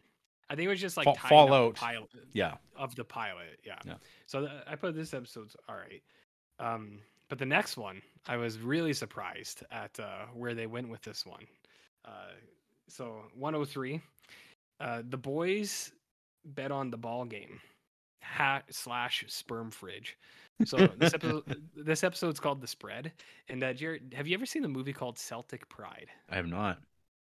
Uh, I watched this a couple months ago with uh, Dan Aykroyd and um, what's his name uh, from Daniel Stern, Dan Aykroyd, Daniel Stern, where they're Celtics fans and they kidnap Damon Wayans because he plays for the Jazz, so that uh, the Celtics can win and go uh, win the finals. The boys do a Celtic Pride on this. So this episode starts with a, a cold open. They um, bust into a house of like three dudes. Uh, just like hanging out, um, and they have like drugs out and guns, and one of the guys is an N B A superstar, and uh, Vic is just like, hey, he's in town tonight uh, to uh, play uh, for the playoffs. He's like, maybe we hold on to this guy. Maybe he doesn't make it in time for the game. We can make some money on betting. Yeah, which is the exact plot of Celtic Pride. There you go, Jarrett. It's the exact plot. Yeah. So um, so all of the, the strike team this whole episode is they're just like sitting in a hotel with the N B A guy because they don't want to let him leave, but they don't want to let him know that they don't want to let him leave yet. So they're doing that in this one. And then uh, the uh, what I vaguely remember is like uh, a, a lot of uh, women are coming by to visit him, the, mm-hmm. the player, and I think Shane's like, you know, hillbilly racism uh, starts to flare up. That's, yeah. Yeah. Yeah, yeah, yeah. So a lot of, a lot of, uh, yeah. The uh, N B A guy is a black man, and he's got uh, some white women coming. And Shane is, uh, he's, he's a Georgia uh, racist kind of. Yeah. So uh, um, he he gets mad and he he fights him. That's right. Uh, and then Vic gets called away, uh, and you get introduced to Connie. Ah, uh, yes. The street girl that Vic, uh, his contact. Vic tries to care care for. Yeah, she's like an informant, but also like uh, he he he seems like he's he's just trying to help her. She's like a street lady who's got a kid, and he, he like gives her money. He's like, go home. He's like, buy some soup. She's like, take your t- take your boy home some soup. He's like, you shouldn't be on the streets. Uh, so uh, it's like an informant, but like he he does want to try to like um, help her out. So that's where Vic is in this episode. And then Claudette and Dutch, uh, they're investigating like uh, kind of another murder, and then they find the guy whose fridge is full of sperm, um, sperm fridge. You know what I mean, no. Jared. And this is the one uh, I sent one of these um, uh, screenshots into the Discord. Oh, there's because isn't the thing where it's like I can't remember who's like at the fridge, but is it it's Danny or Dutch? It's Dutch. And he's like, oh, what's that? And it's like he goes to smell it, and he's like, those are like something about my those are my children. He said, don't. He's like, don't touch my children. And then, and he, then it drops like, ah. it, and then the the jizz goes splashing everywhere on the floor. Yeah. Yeah. Yeah. So that happens, and then Claudette is interviewing the guy, and uh, I, I've noticed that, um, so two things I noticed right away. So number one, Captain Aceveda is a hypocrite because he, he needs Vic's help sometimes, but then he goes right back to trying to get Vic, where you're like, all right. But then also Dutch, uh, so Aceveda likes the way Dutch does things, but Dutch's interrogation is just like, he'll go in there and he'd be like, hey, man, I'm the same I'm, way. I'm just like you. I do I do it too, dude. I'm I'm the same way. He's like, I shouldn't tell you this because I'm a cop, but I do that. You know that bad thing you do? I do it too. Cop. Well, He's cops like, are. Well, see, that's the thing. Cops are liars. They can lie because yeah. it's all about uh, getting you getting them to talk. Be your friend. And they'll say, yeah. hey, we can work on this. We'll get you out of this. Mm. I want to help you. And it's like, no, They, they don't. You said they convinced them. They're a different kind of con confidence, man. So that so that's how Dutch always does it. And then in this one, Claudette, so she's talking to the guy and she's like, "You really want a baby, eh?" And she's like, "You know, I've been looking for a strong white man to have a baby with." And he's like, "Really?" He's like, "All right, I'll admit to whatever you want. Just uh, give me that thing." He shouts at her, which I screenshotted and put on Discord. Um, and then and then Dutch is just like, "You know, I don't know if this is the guy." He's like, "I feel like someone else is killing these girls," which starts a Dutch uh, plot line for a while. Dutch is under the impression that um, someone else is up to no good. Well, he's yeah, they're trying to do like this because he fancies himself this, you know, profiler, like manhunter mm-hmm. type type of level yeah. of uh, detective. He thinks he is. Yeah, he fancies himself that. I mean, yeah. yeah. So this uh, this episode, uh, I I didn't rate for a while. This is like a two out of four because it's like just getting started, progressing the story. Nothing nothing crazy's happened. Uh, and then we get into some more stuff here, Jared. So we get into one oh four. Uh, Vic's son bites his daughter's head. I gave it about a two out of four. Other things I have in this episode: kids get ran over, lots of dead dogs, and then I put in quona- uh, quotations because I kind of remember this. They're talking to a Spanish person, and they go, uh, "It goes, I can sue you for much money, mucho dinero." And I went, "Hmm, interesting." uh, this is called Dog Days, summer, Jarrett. Uh, a dispute over, not summer, I added that. A dispute over an up-and-coming singer's success erupts into a gang war that threatens to bring Vic down, too. A case that could help Aceveda's political future sends Dutch and Claudette searching for a missing day laborer. So there's two rappers. Mm-hmm. One is called, like, T-Bones. Yep. And then uh, there's another one, I can't remember.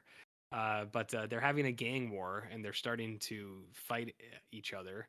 Uh, one of them kills the other guy's dog. Mm-hmm. Uh, a kid gets ran over at some point. And then uh, Vic's solution to this, because uh, these rappers it, are also...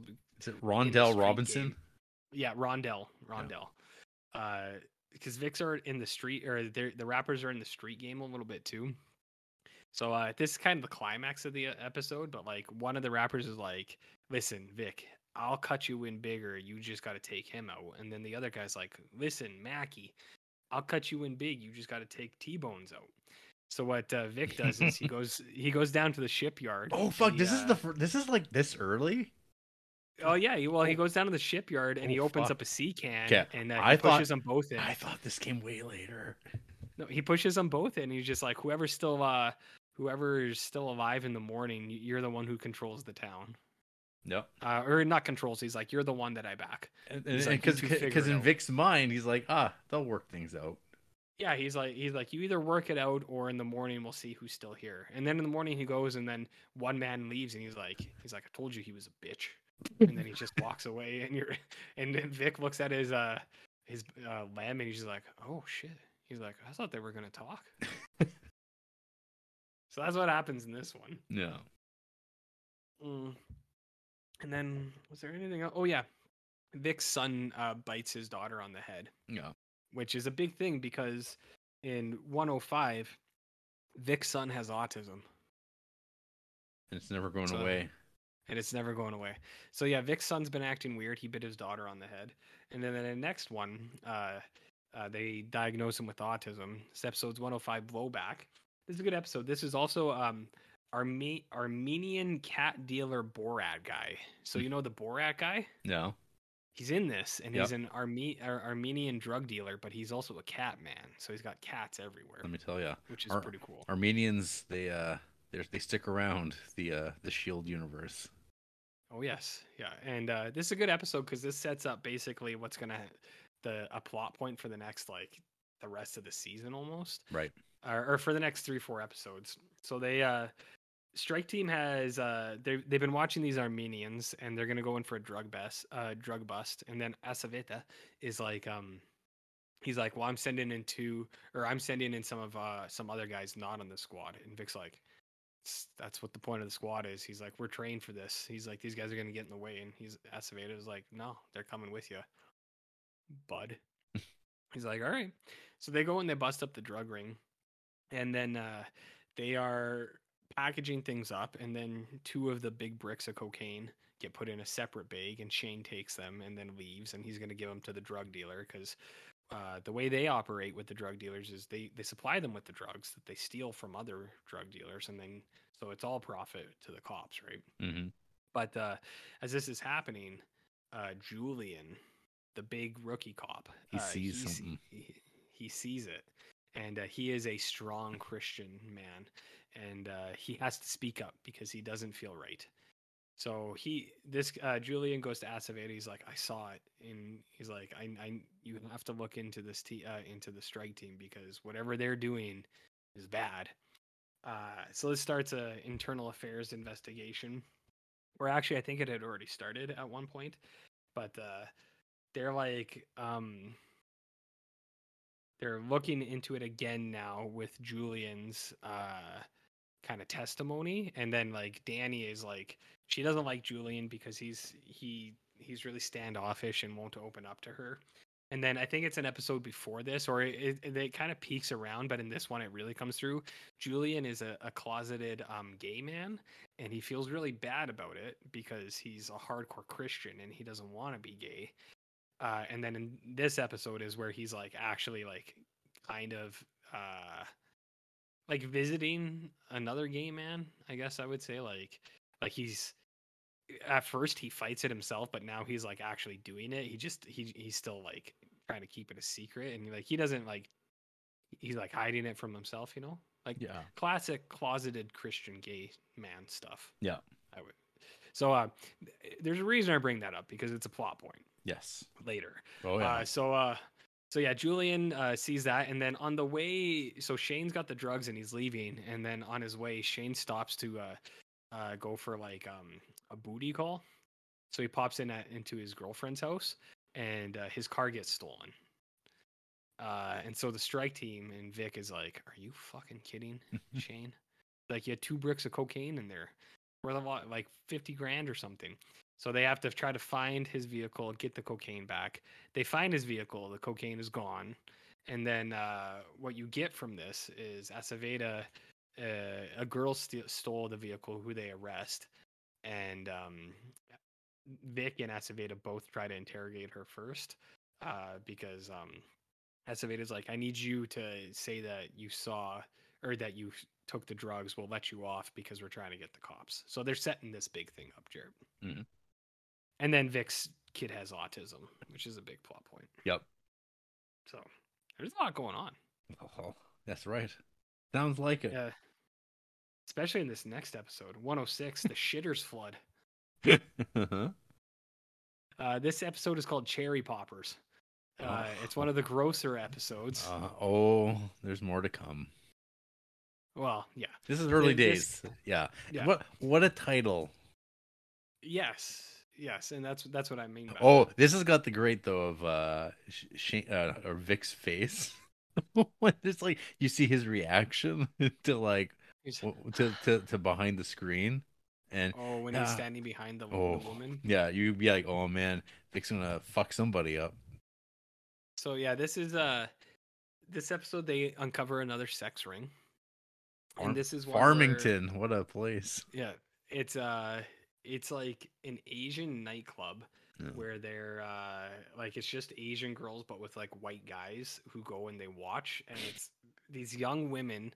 These young girls who are there, and they just get beat up basically and get recorded getting beat up. Um, so what, one of these girls ends up dead, and then they start looking into this, and they're like, well, so is like this, this place is like a business. They need to keep the girls alive. So somebody else had to have killed her. So then this is where Dutch is just like, it's like, I was telling you guys this like four episodes. There's ago. a serial like, there's killer. Some, there's a serial killer out there preying on these young girls. Um, So uh, Dutch is building that case, and then in the meantime, they're trying to shut down this uh, this like illegal sex uh, slave ring, and that's where they call in Vic, because they're like, "All right, Vic, you come in and do your thing." And so uh, they get one of the, this old lady who's like in charge of the place, and he's like, "I'm gonna put the video on."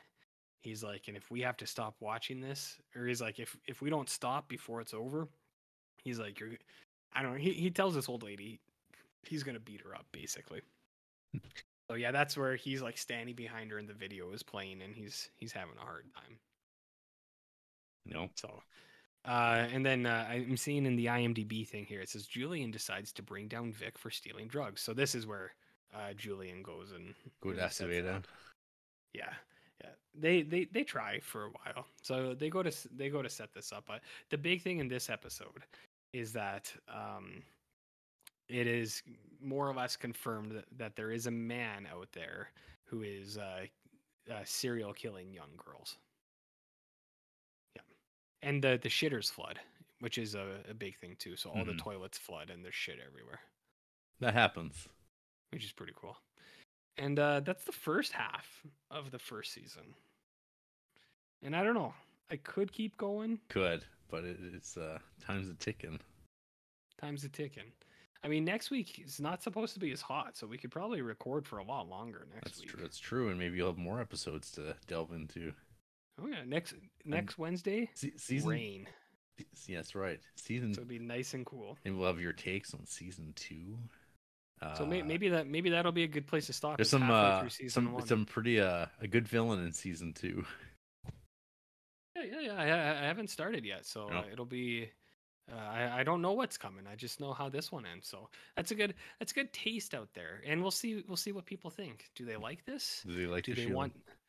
Yeah. Does this need to be Patreon exclusive? We, who knows? It, it might be. It might turn into that. We'll get we'll give them a taste. Yeah, we'll give them a taste. Give them a taste. So, uh, cool. So let's just say that Vic and the boys are, uh, they're doing things. No, yep. They're definitely doing things, Jared. So when you watch these, do they open up with a previously on the Shield? Uh, when, when you're watching the episodes, or do they just start cold? Not, they start. Okay. No, pre- no previously. In, that's interesting because uh, that was one of the defining features of the D V Ds is like every episode started with previously on the Shield. Even I, though you're I mean, watching it, it, but there is some stuff that becomes so unintentionally hilarious when they're looping on the like previouslys. Yeah, because there's like these yeah. bits that they show over and over again, these particular lines of like horrific scenes that of things that happen to characters, uh, mm-hmm. and they become funny. So there's certain things, and maybe that'll be like later on in season two. Maybe they're like they keep those in, and you'll be like, yeah. "Oh, that's the recap of where things are." Because yeah, I'm jumping in on this show mid-season. Yeah, maybe it's just just not a thing yet. Maybe, but... maybe, yeah, yeah, good. Well, I mean, I'll check it out. Yeah, but uh, yeah, so that's first. Uh, and whenever we start a new show, I think introducing the characters always takes uh a takes long... a while. Yeah. So. Does it does yeah, so, so that's the first half of the uh the first season, my dudes. Outstanding outstanding. Uh hey, you got any news, R J? Because I do. I got those Criterions that were announced for October. They you got well um we got Look Don't Look Now coming to four K. We got Videodrome coming to four K. It's oh, cool, something that people want.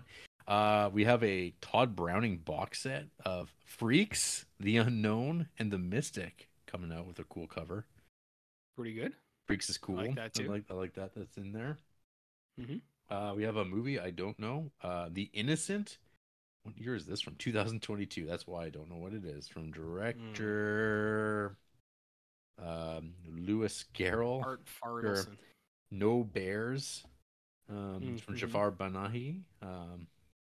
Of course, no, no, everyone knows No Bears. These are like Jan. These are Giannis contemporaries. Are these actually part of the collection proper? Are they not labeling these things clearly anymore?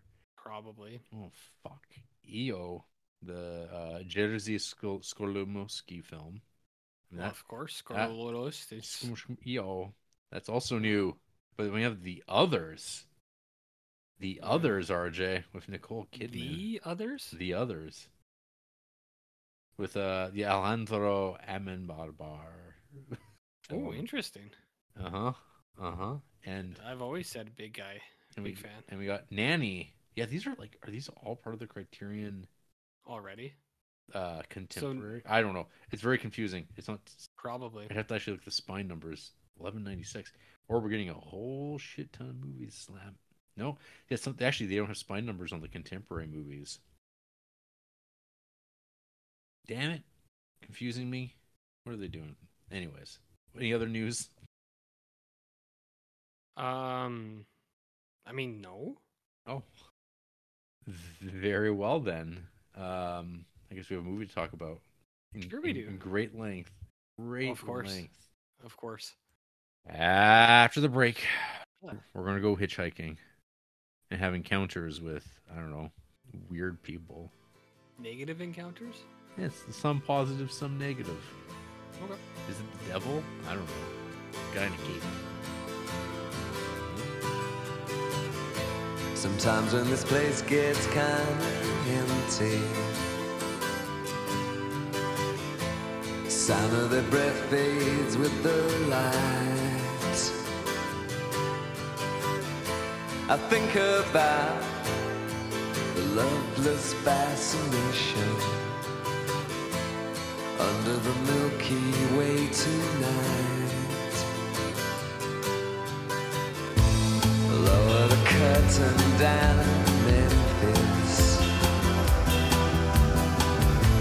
Lower the curtain down, alright. I got no time for private consultation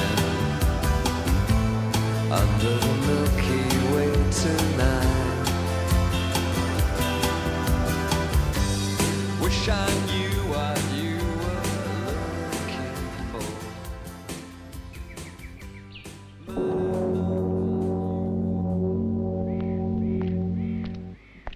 Un film comment? Mais regardez, quand le diable prend la forme d'un loup, par exemple, ben il est un loup. Mais il est toujours le diable. Comique? Oui. Et non.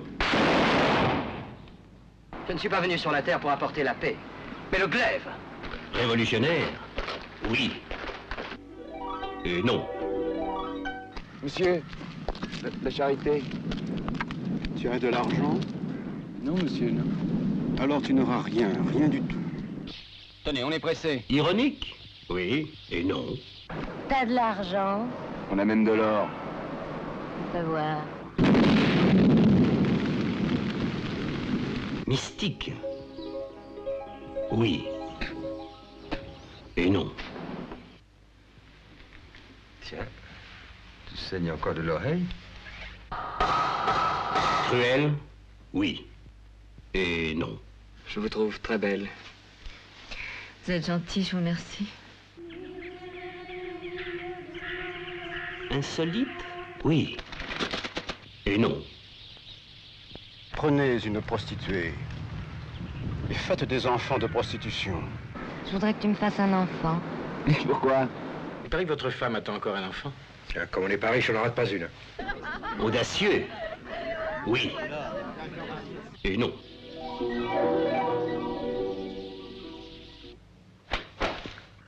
Ah, s'il existe ton Dieu, que je le hais. Provoquant?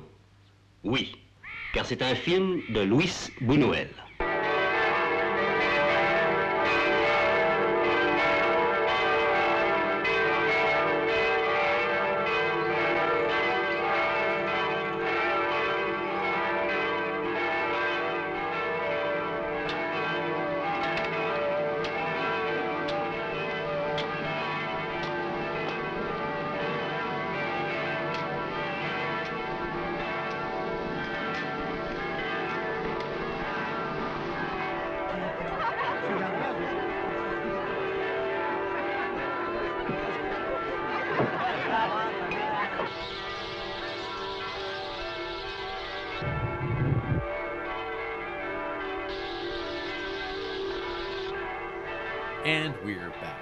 This is the Criterion Creeps podcast, and tonight we're talking about The Milky Way from nineteen sixty-nine, directed yeah. by Luis Buñuel. Yeah. A synopsis from Letterboxd. No tagline. Wah, wah. Mm-hmm. Two drifters go on a pilgrimage from France to Santiago de Compostela in Spain. Along the way, they hitchhike, beg for food, and face the Christian dogmas and heresies from different ages. Wow. If yeah. anyone if anyone could make this interesting, it's my boy Luis Buñuel, who I'm, I'm, a, I'm a fan of. I like Luis Buñuel. You're a bunhead? I'm a bunster. Okay. I, I, I like Louis Buñuel as much as much as much as I love Colin Bunn. Really? Yeah. No. That's pretty high praise from you, dude. Hey, as I've said before, I have I actually have read Louis Buñuel's autobiography. What about uh, the Bunsters? I've not hasn't made it yet. I don't think. Too too much too many big things still. Maybe to come. the house maybe the House of Penance is uh, his autobiography. I didn't even know it. Hmm. Hmm. Who knows? Who knows? Anywho, so the Milky Way. What is the Milky Way? Uh, I don't know. I, I like the French title, La Voie Lactée. I mean, that's kind of cool, yeah. La Voie Lactée. Right, right, mm. right, right, Devin. Out there, he's listening. Tout à fait. Oh. Oh, we. Mm. This is the Buñuel called the Milky Way the first in a trilogy about the search for truth. We've seen the other two films. We've seen The Discreet Charm of the Bourgeoisie, and we've seen The Phantom of Liberty. You you can't just say anything's a trilogy just because you want to. Just uh, what like uh, Lars von Trier does. Yeah, he's like, this is a trilogy. Why? What if you have a trilogy Theme? of like sub trilogies? Like you have like a trilogy of like your third film is actually also the first film in another trilogy. Is that allowed? Is that legal? Um, which trilogy? And Joker anyone. trilogy? Is it I'm, that one? I'm just, I'm just looking forward to the Incel trilogy.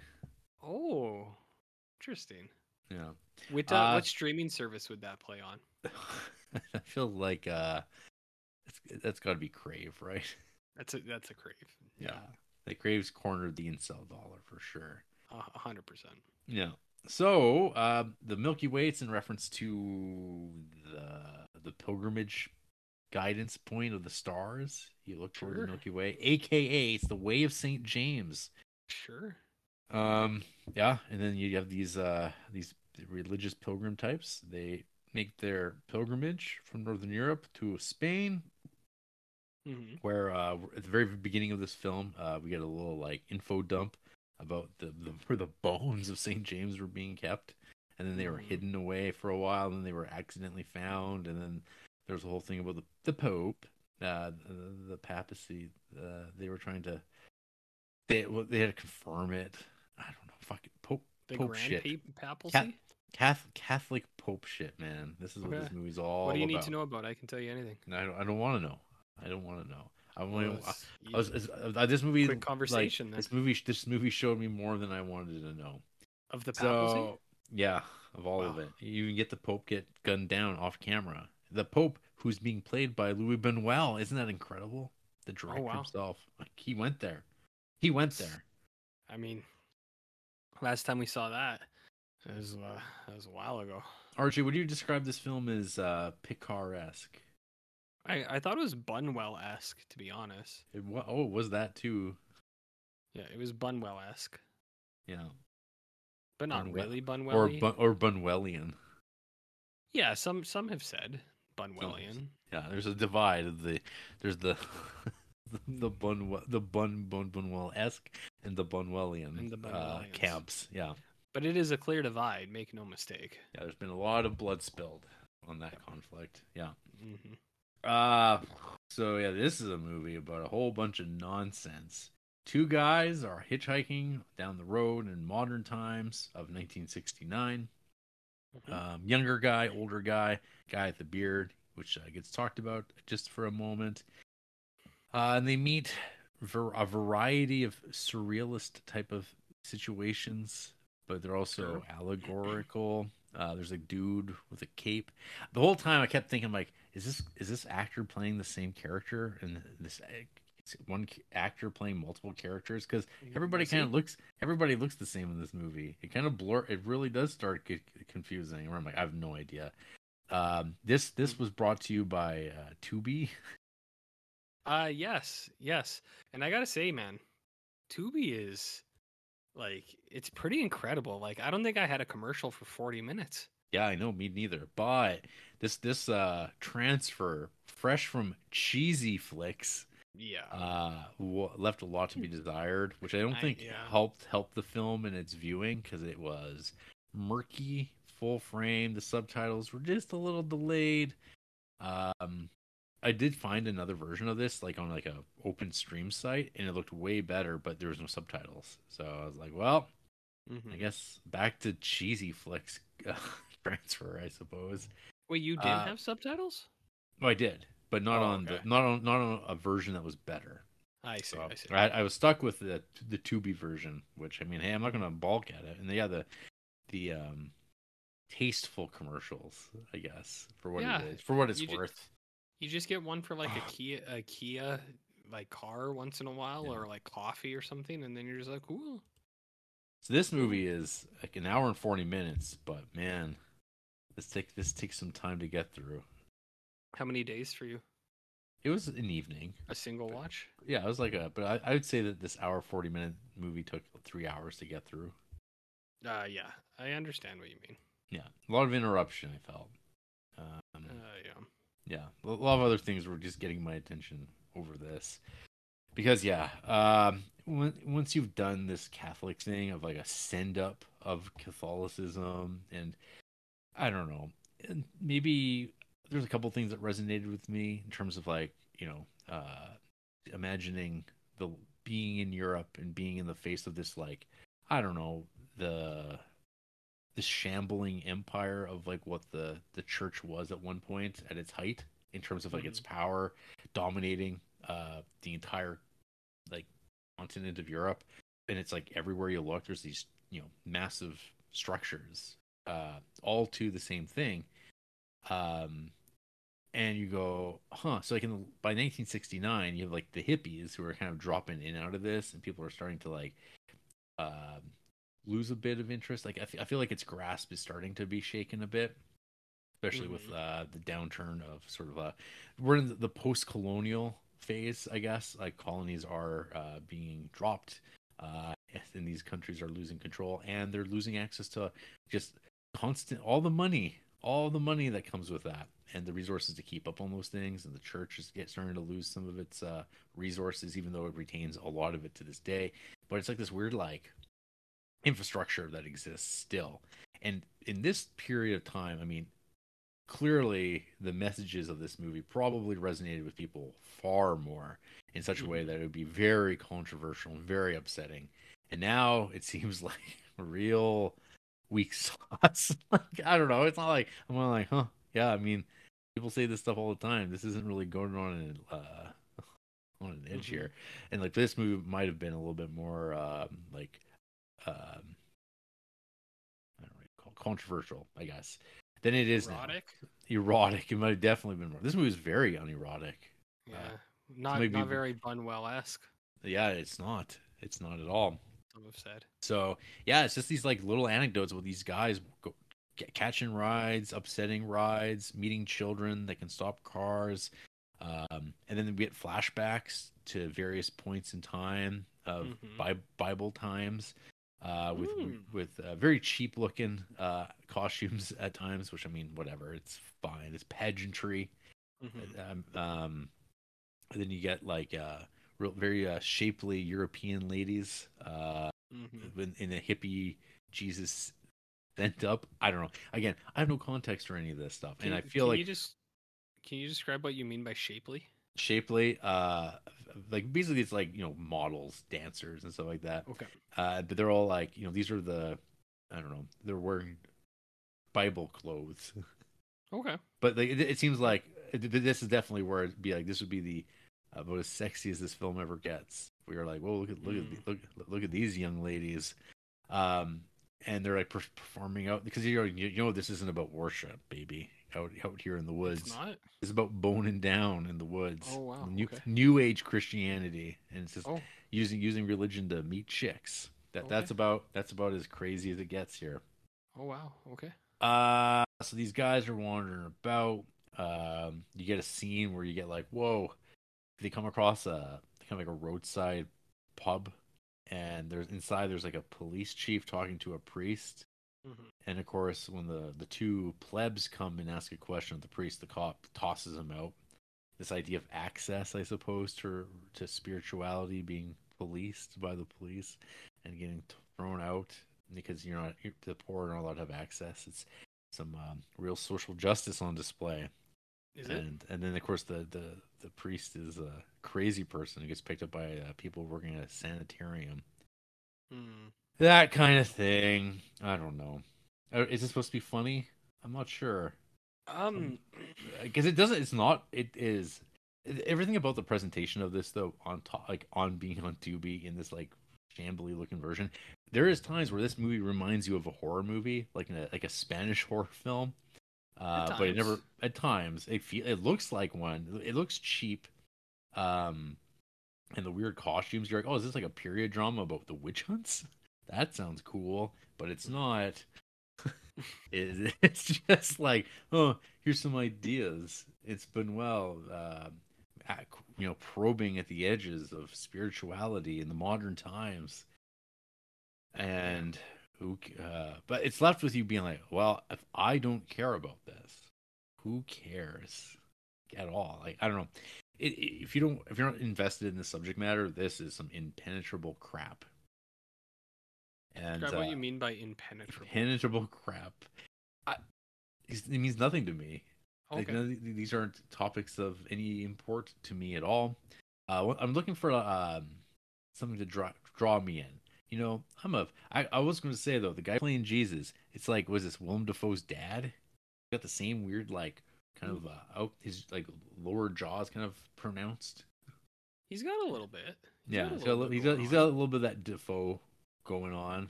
Uh, that Willem. That Willem. Dafoe. So, uh, what was I thinking of? Oh, there's like this whole bit where, you know, we have like a, a scene from Catholic history of, you know, some asshole uh, intern or de-interning some bones of another pope. And they're like, this guy said this. He didn't believe in the Holy Spirit, so we got to destroy those bones, which is like a Catholic thing. These guys were fucked up. These people. Yeah, are... I've never heard of this before. Oh, yeah. This is like, I mean, I don't know if you've ever looked through the list of popes and seen how they died. Have you ever done that before? It is like, that? You should. It's it's it's kind of hilarious because uh, there are a lot, lot of murdered popes. They're murdering each other constantly. Mm. Yeah, popes are bad people. Uh, turns out power and authority uh, don't mix.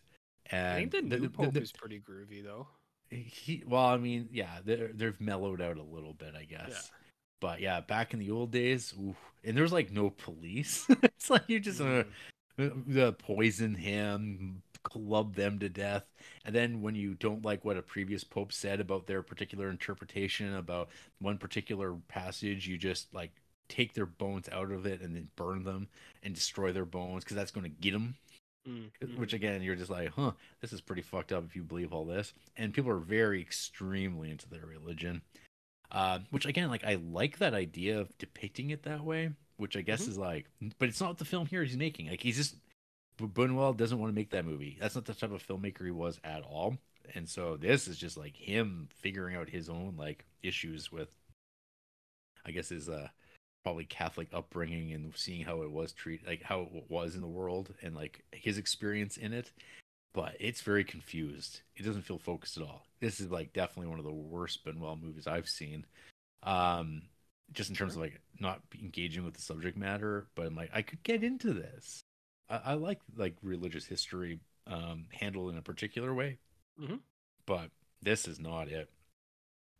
So I don't know. There's this bit where these two guys who are like, who want to split hairs about holy ghosts and whatnot, mm-hmm. how they're all God, and these guys are saying, no, no, there's th- th- there's three, there's one, there's thirds of God, and that's the only real interpretation. They say this, and it's like seize them as they run away into the woods, and they come across some contemporary. So there's flashbacks, flash forwards. It doesn't mm-hmm. matter.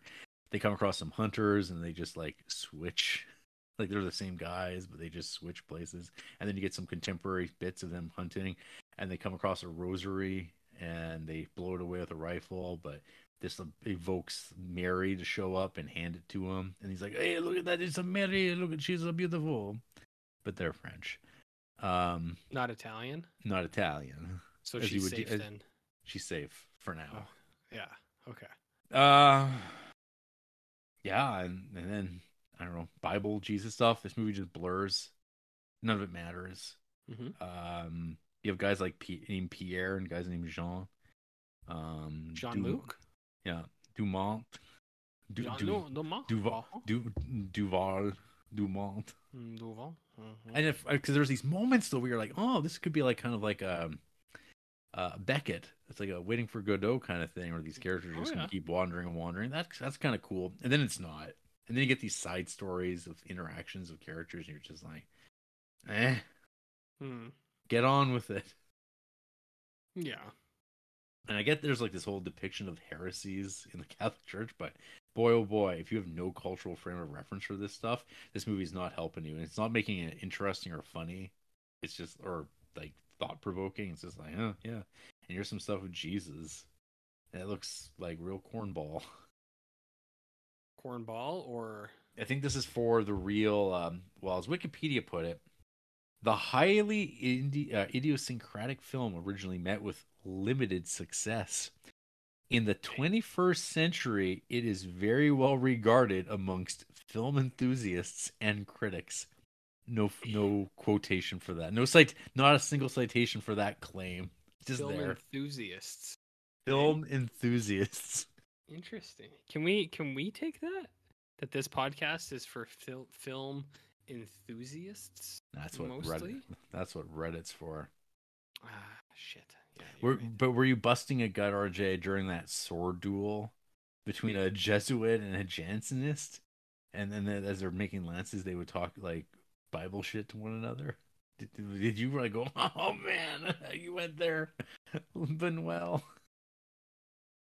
Or did you go, I don't, I could be watching The Shield. What's I could be um, watching Vic Mackey uh, handle matters.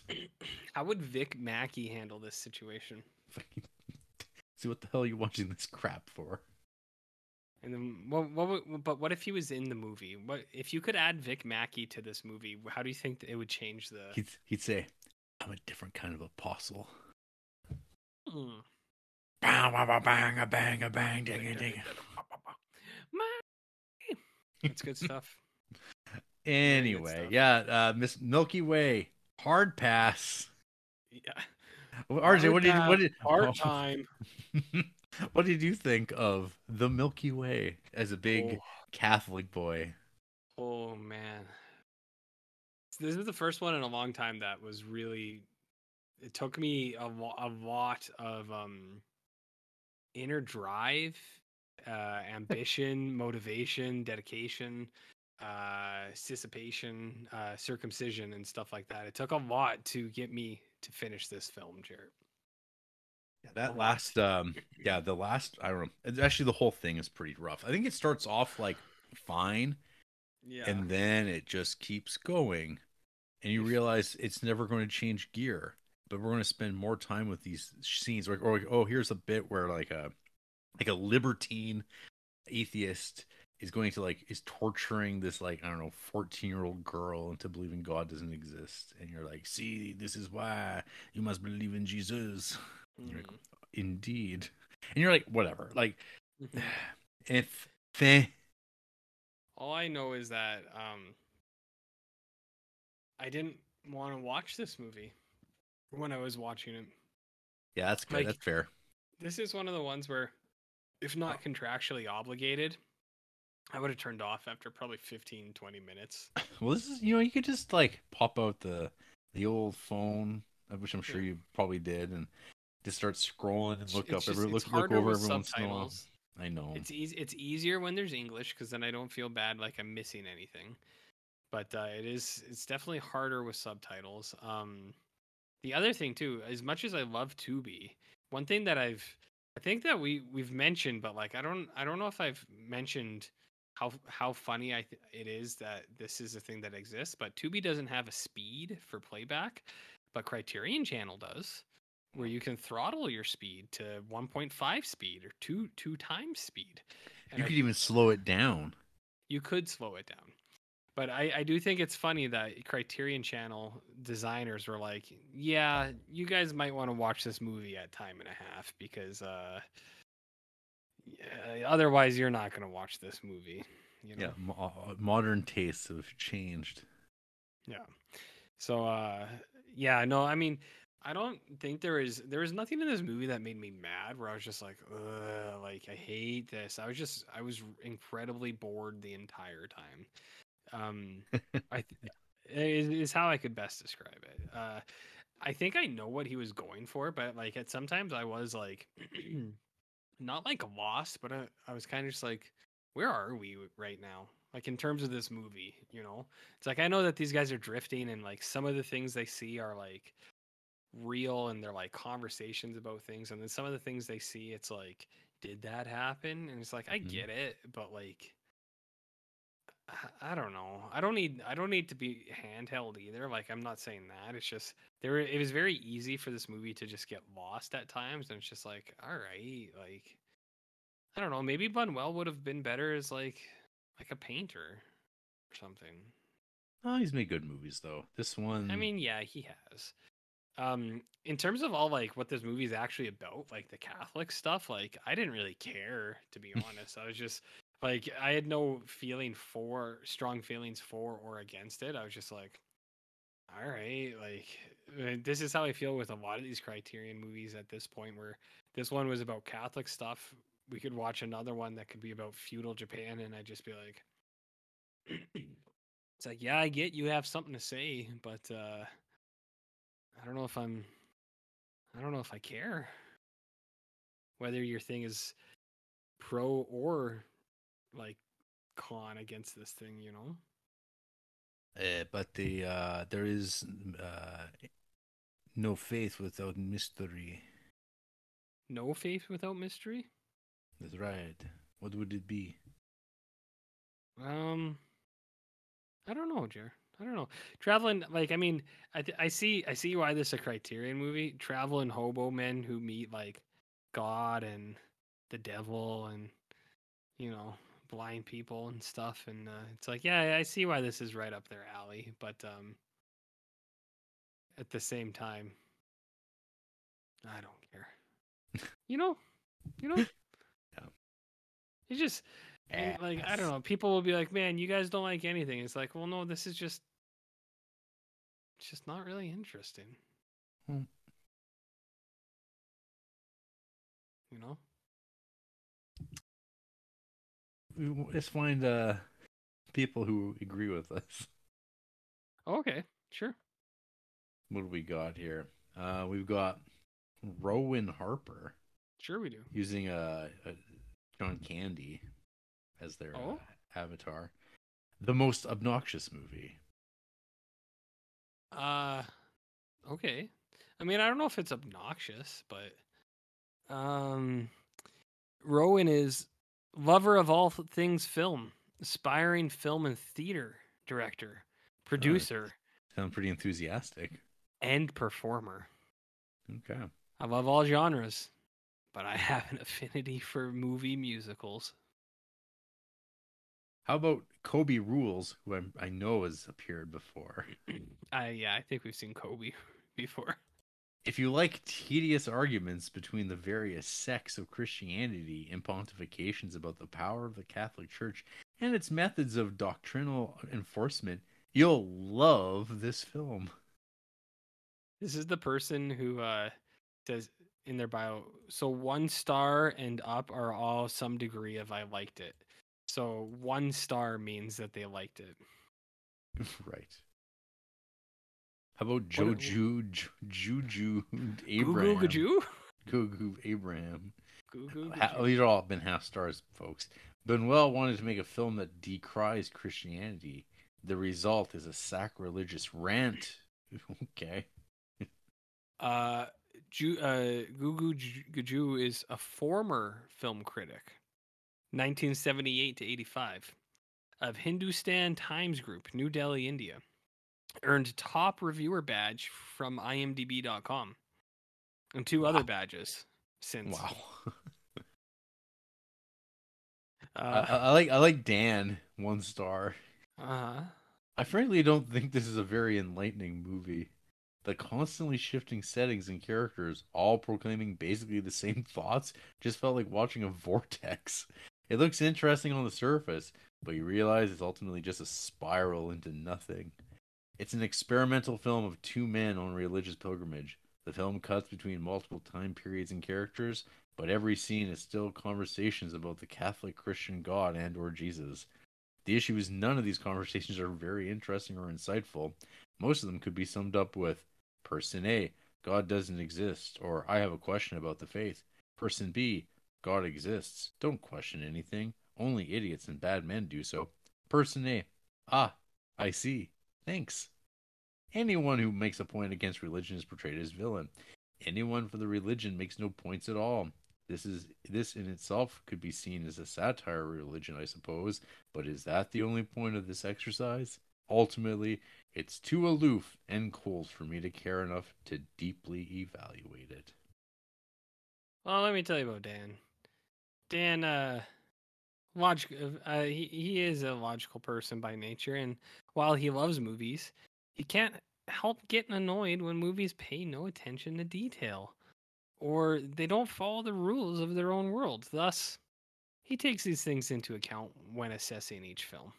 Ah, this is a person that might be very obsessed about plot holes. I, I, I, I,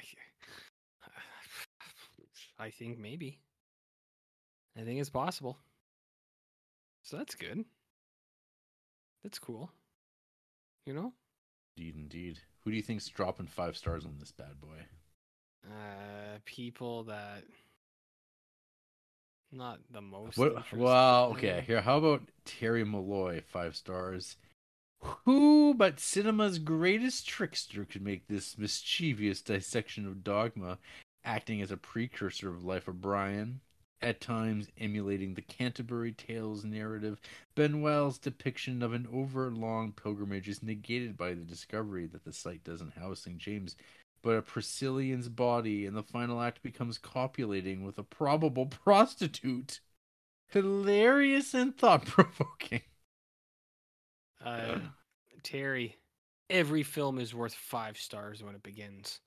What happens over the course of it is what determines how many stars it loses. Oh, God damn it. No, you know what? Uh, I like Dave Meltzer's approach with uh, rating wrestling matches. Uh, every, yeah. every wrestling match starts at two stars. Oh, yeah? And it can go up or down? Well, yeah. How many? Two out of what? How many stars, though? Five. Two out of five. Two out of five? No. I think that makes way more sense than five stars deduct. Yeah, well, this person, two of this person's favorite films are Quiet On and Night of the Hunter also, so. Okay, well, they're just the the worst. Yep. Worst Malloy. Yep. Uh, but John Ruffo, Christianity on Acid, the real adaptation of competing uses and misuses of the Bible, like crunching and compressing and displacing two thousand years of history, and the number of times someone says, now, wait a minute, what's that mean? Hard to follow or even stomach at times, but hey, it's Buñuel. Magical mystery tour of the empty tomb of Jesus, y'all. I mean... insufferable. Which one was that? John John Ruffo? John Ruffo, yeah. John Rufio. F- friends with uh, Mark Ruffalo. Oh, okay. On, on, on strike. No favorite films, no bio. Only twelve films logged ever. And this is one of them. This is one of them. Those are my favorite people to stumble across. Yeah, I mean, their other films, too, are like Barbarian, Glass Onion, The Favorite, Phantom Thread, and then this film for some reason. No. Shit. Interesting.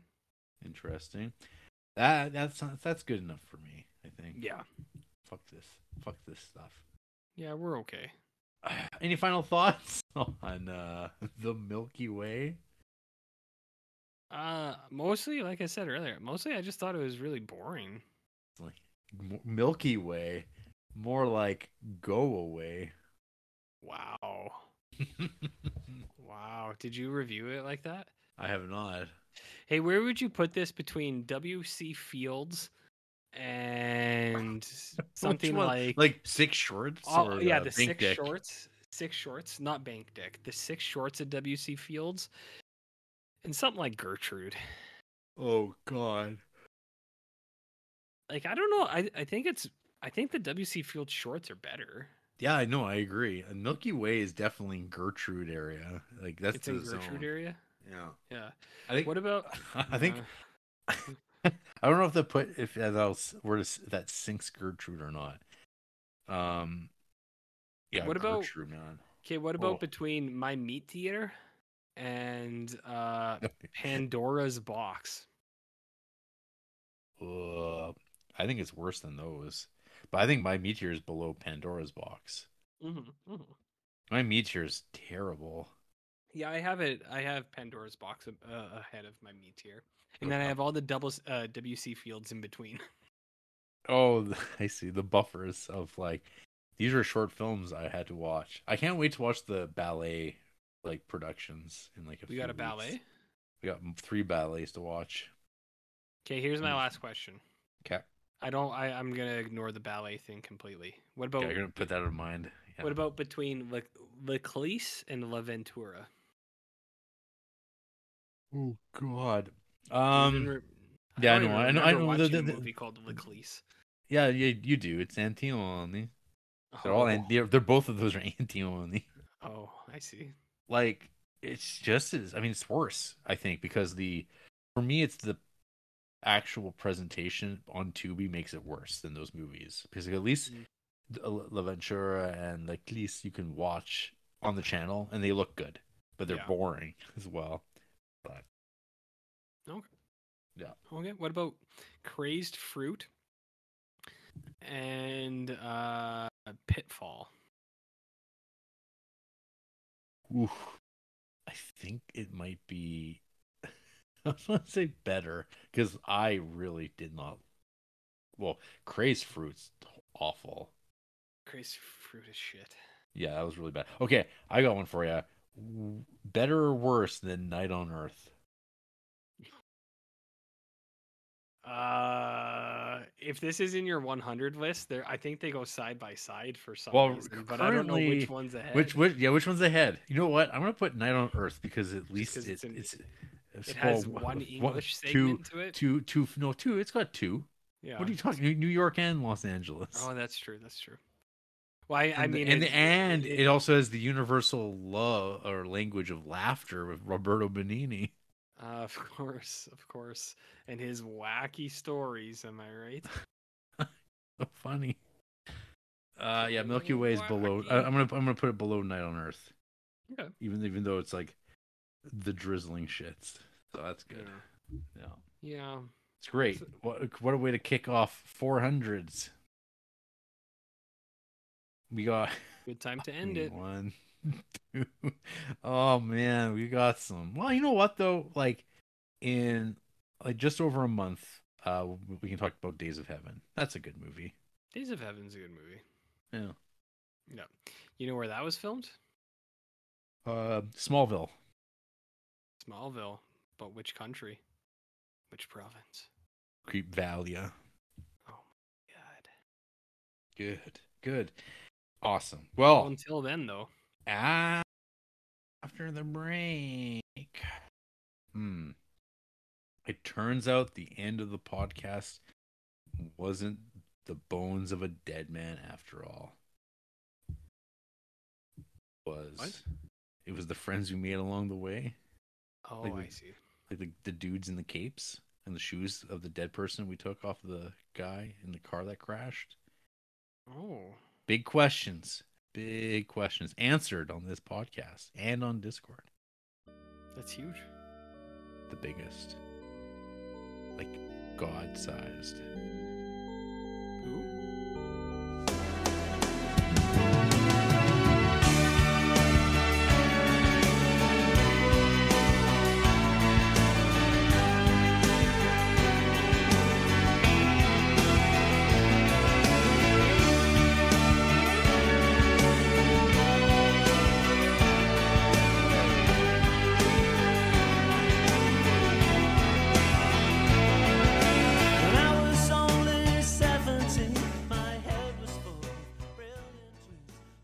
R J, why was this film afraid to ask the real question of what does God need with a starship? What about what if God was one of us? Just a slob like one of us. What about a stranger on a bus? Emailing to a pod. Their Tum- thoughts. Tumblr? Hey, I forgot the big news. The Prime Minister's getting divorced. Is that news? Well, yeah, because uh, Oliver Granger asked me if he can't keep his marriage together, how how is he supposed to keep this country together? uh-huh. And, and as part of the Commonwealth, I feel like he's entitled to that, you know? Is he? Well, he's part of the Commonwealth, so... uh, uh, yeah. That's yeah. Stuff. I, I, so he didn't write about the third indictment of Donald Trump? Just... No, no. Well, I mean... No one cares I, about that. Honestly, like, no, no one cares, I, like, I don't care you know... about that. Because, like, you know you know why? Like, I, I said this, like, before he got elected... Every single week, this is the scandal. This is going to be the one that gets them. They're finally going to get him. And then it was like, nope, got elected. Once he was elected, oh, he's getting impeached. This is the thing that's finally going to get him. Nope, he's fine. Like, it will never end. They'll never It'll get ne- him. It, it, no, it never ends. They'll never get him. No. And I, I'd be happy to be wrong, but I. But but but but when people get divorced. Or separated or whatever. That's that's what people are like, oh my goodness. He's a fucking world leader and he can't even keep his shit together. Like, the only one ever. Nobody expects us to withhold things like this, but like yeah. he is he's a world leader, Jared. Wow. Indeed. Uh, anywho, you can email us at criterion creeps at gmail dot com and ask for our thoughts on people's lives. World leaders. We've got a Facebook page. We're on Instagram. We're on Letterboxd. Tumblr. I'm Jared Duncan. He's a barn loaf. We're on something We're on Skeeter. Skeeter. Scoots. Um, Backpage. Craigslist. Uh, we Sound, are... SoundCloud. Stitcher. Uh, Stitcher, Stitcher exists. Stitcher. iTunes. Goggle Pooly. Goggle, Goggle Pooly. We're on X. We're on X. Uh, yeah, no. We're on X. We're okay, on we, I guess. Threads. We're on Threads. Uh, yeah. We're we're also on um, the Shield Reddit, uh, talking about aspect ratios. We are. So if anyone's interested in that, we're there. You know what? You know what's happening next week, R J? Watching another movie that no one cares about. Oh. Carlos Saura's Cría Cervos from nineteen seventy-six.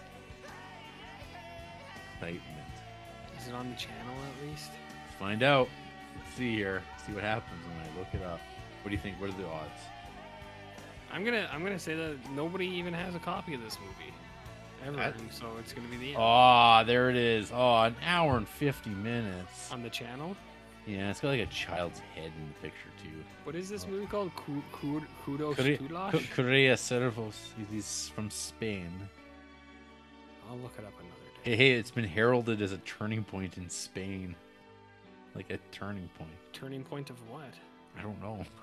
No one knows. Like turning point in U S A? Because that's bad. Oh, shit. Oh, this is, this is a shot while General Franco was on his deathbed. The film melds the personal and the political in a portrait of the legacy of fascism and its effects on a middle-class family.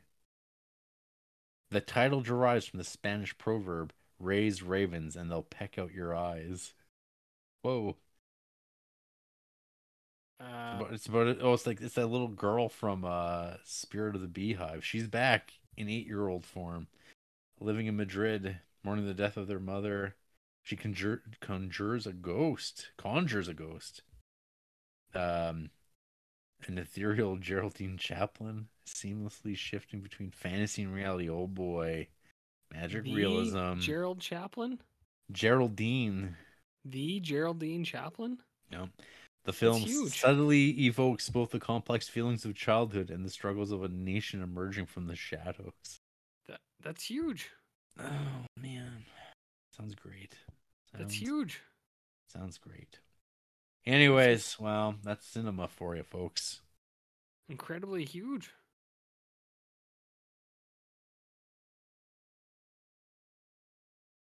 Good night.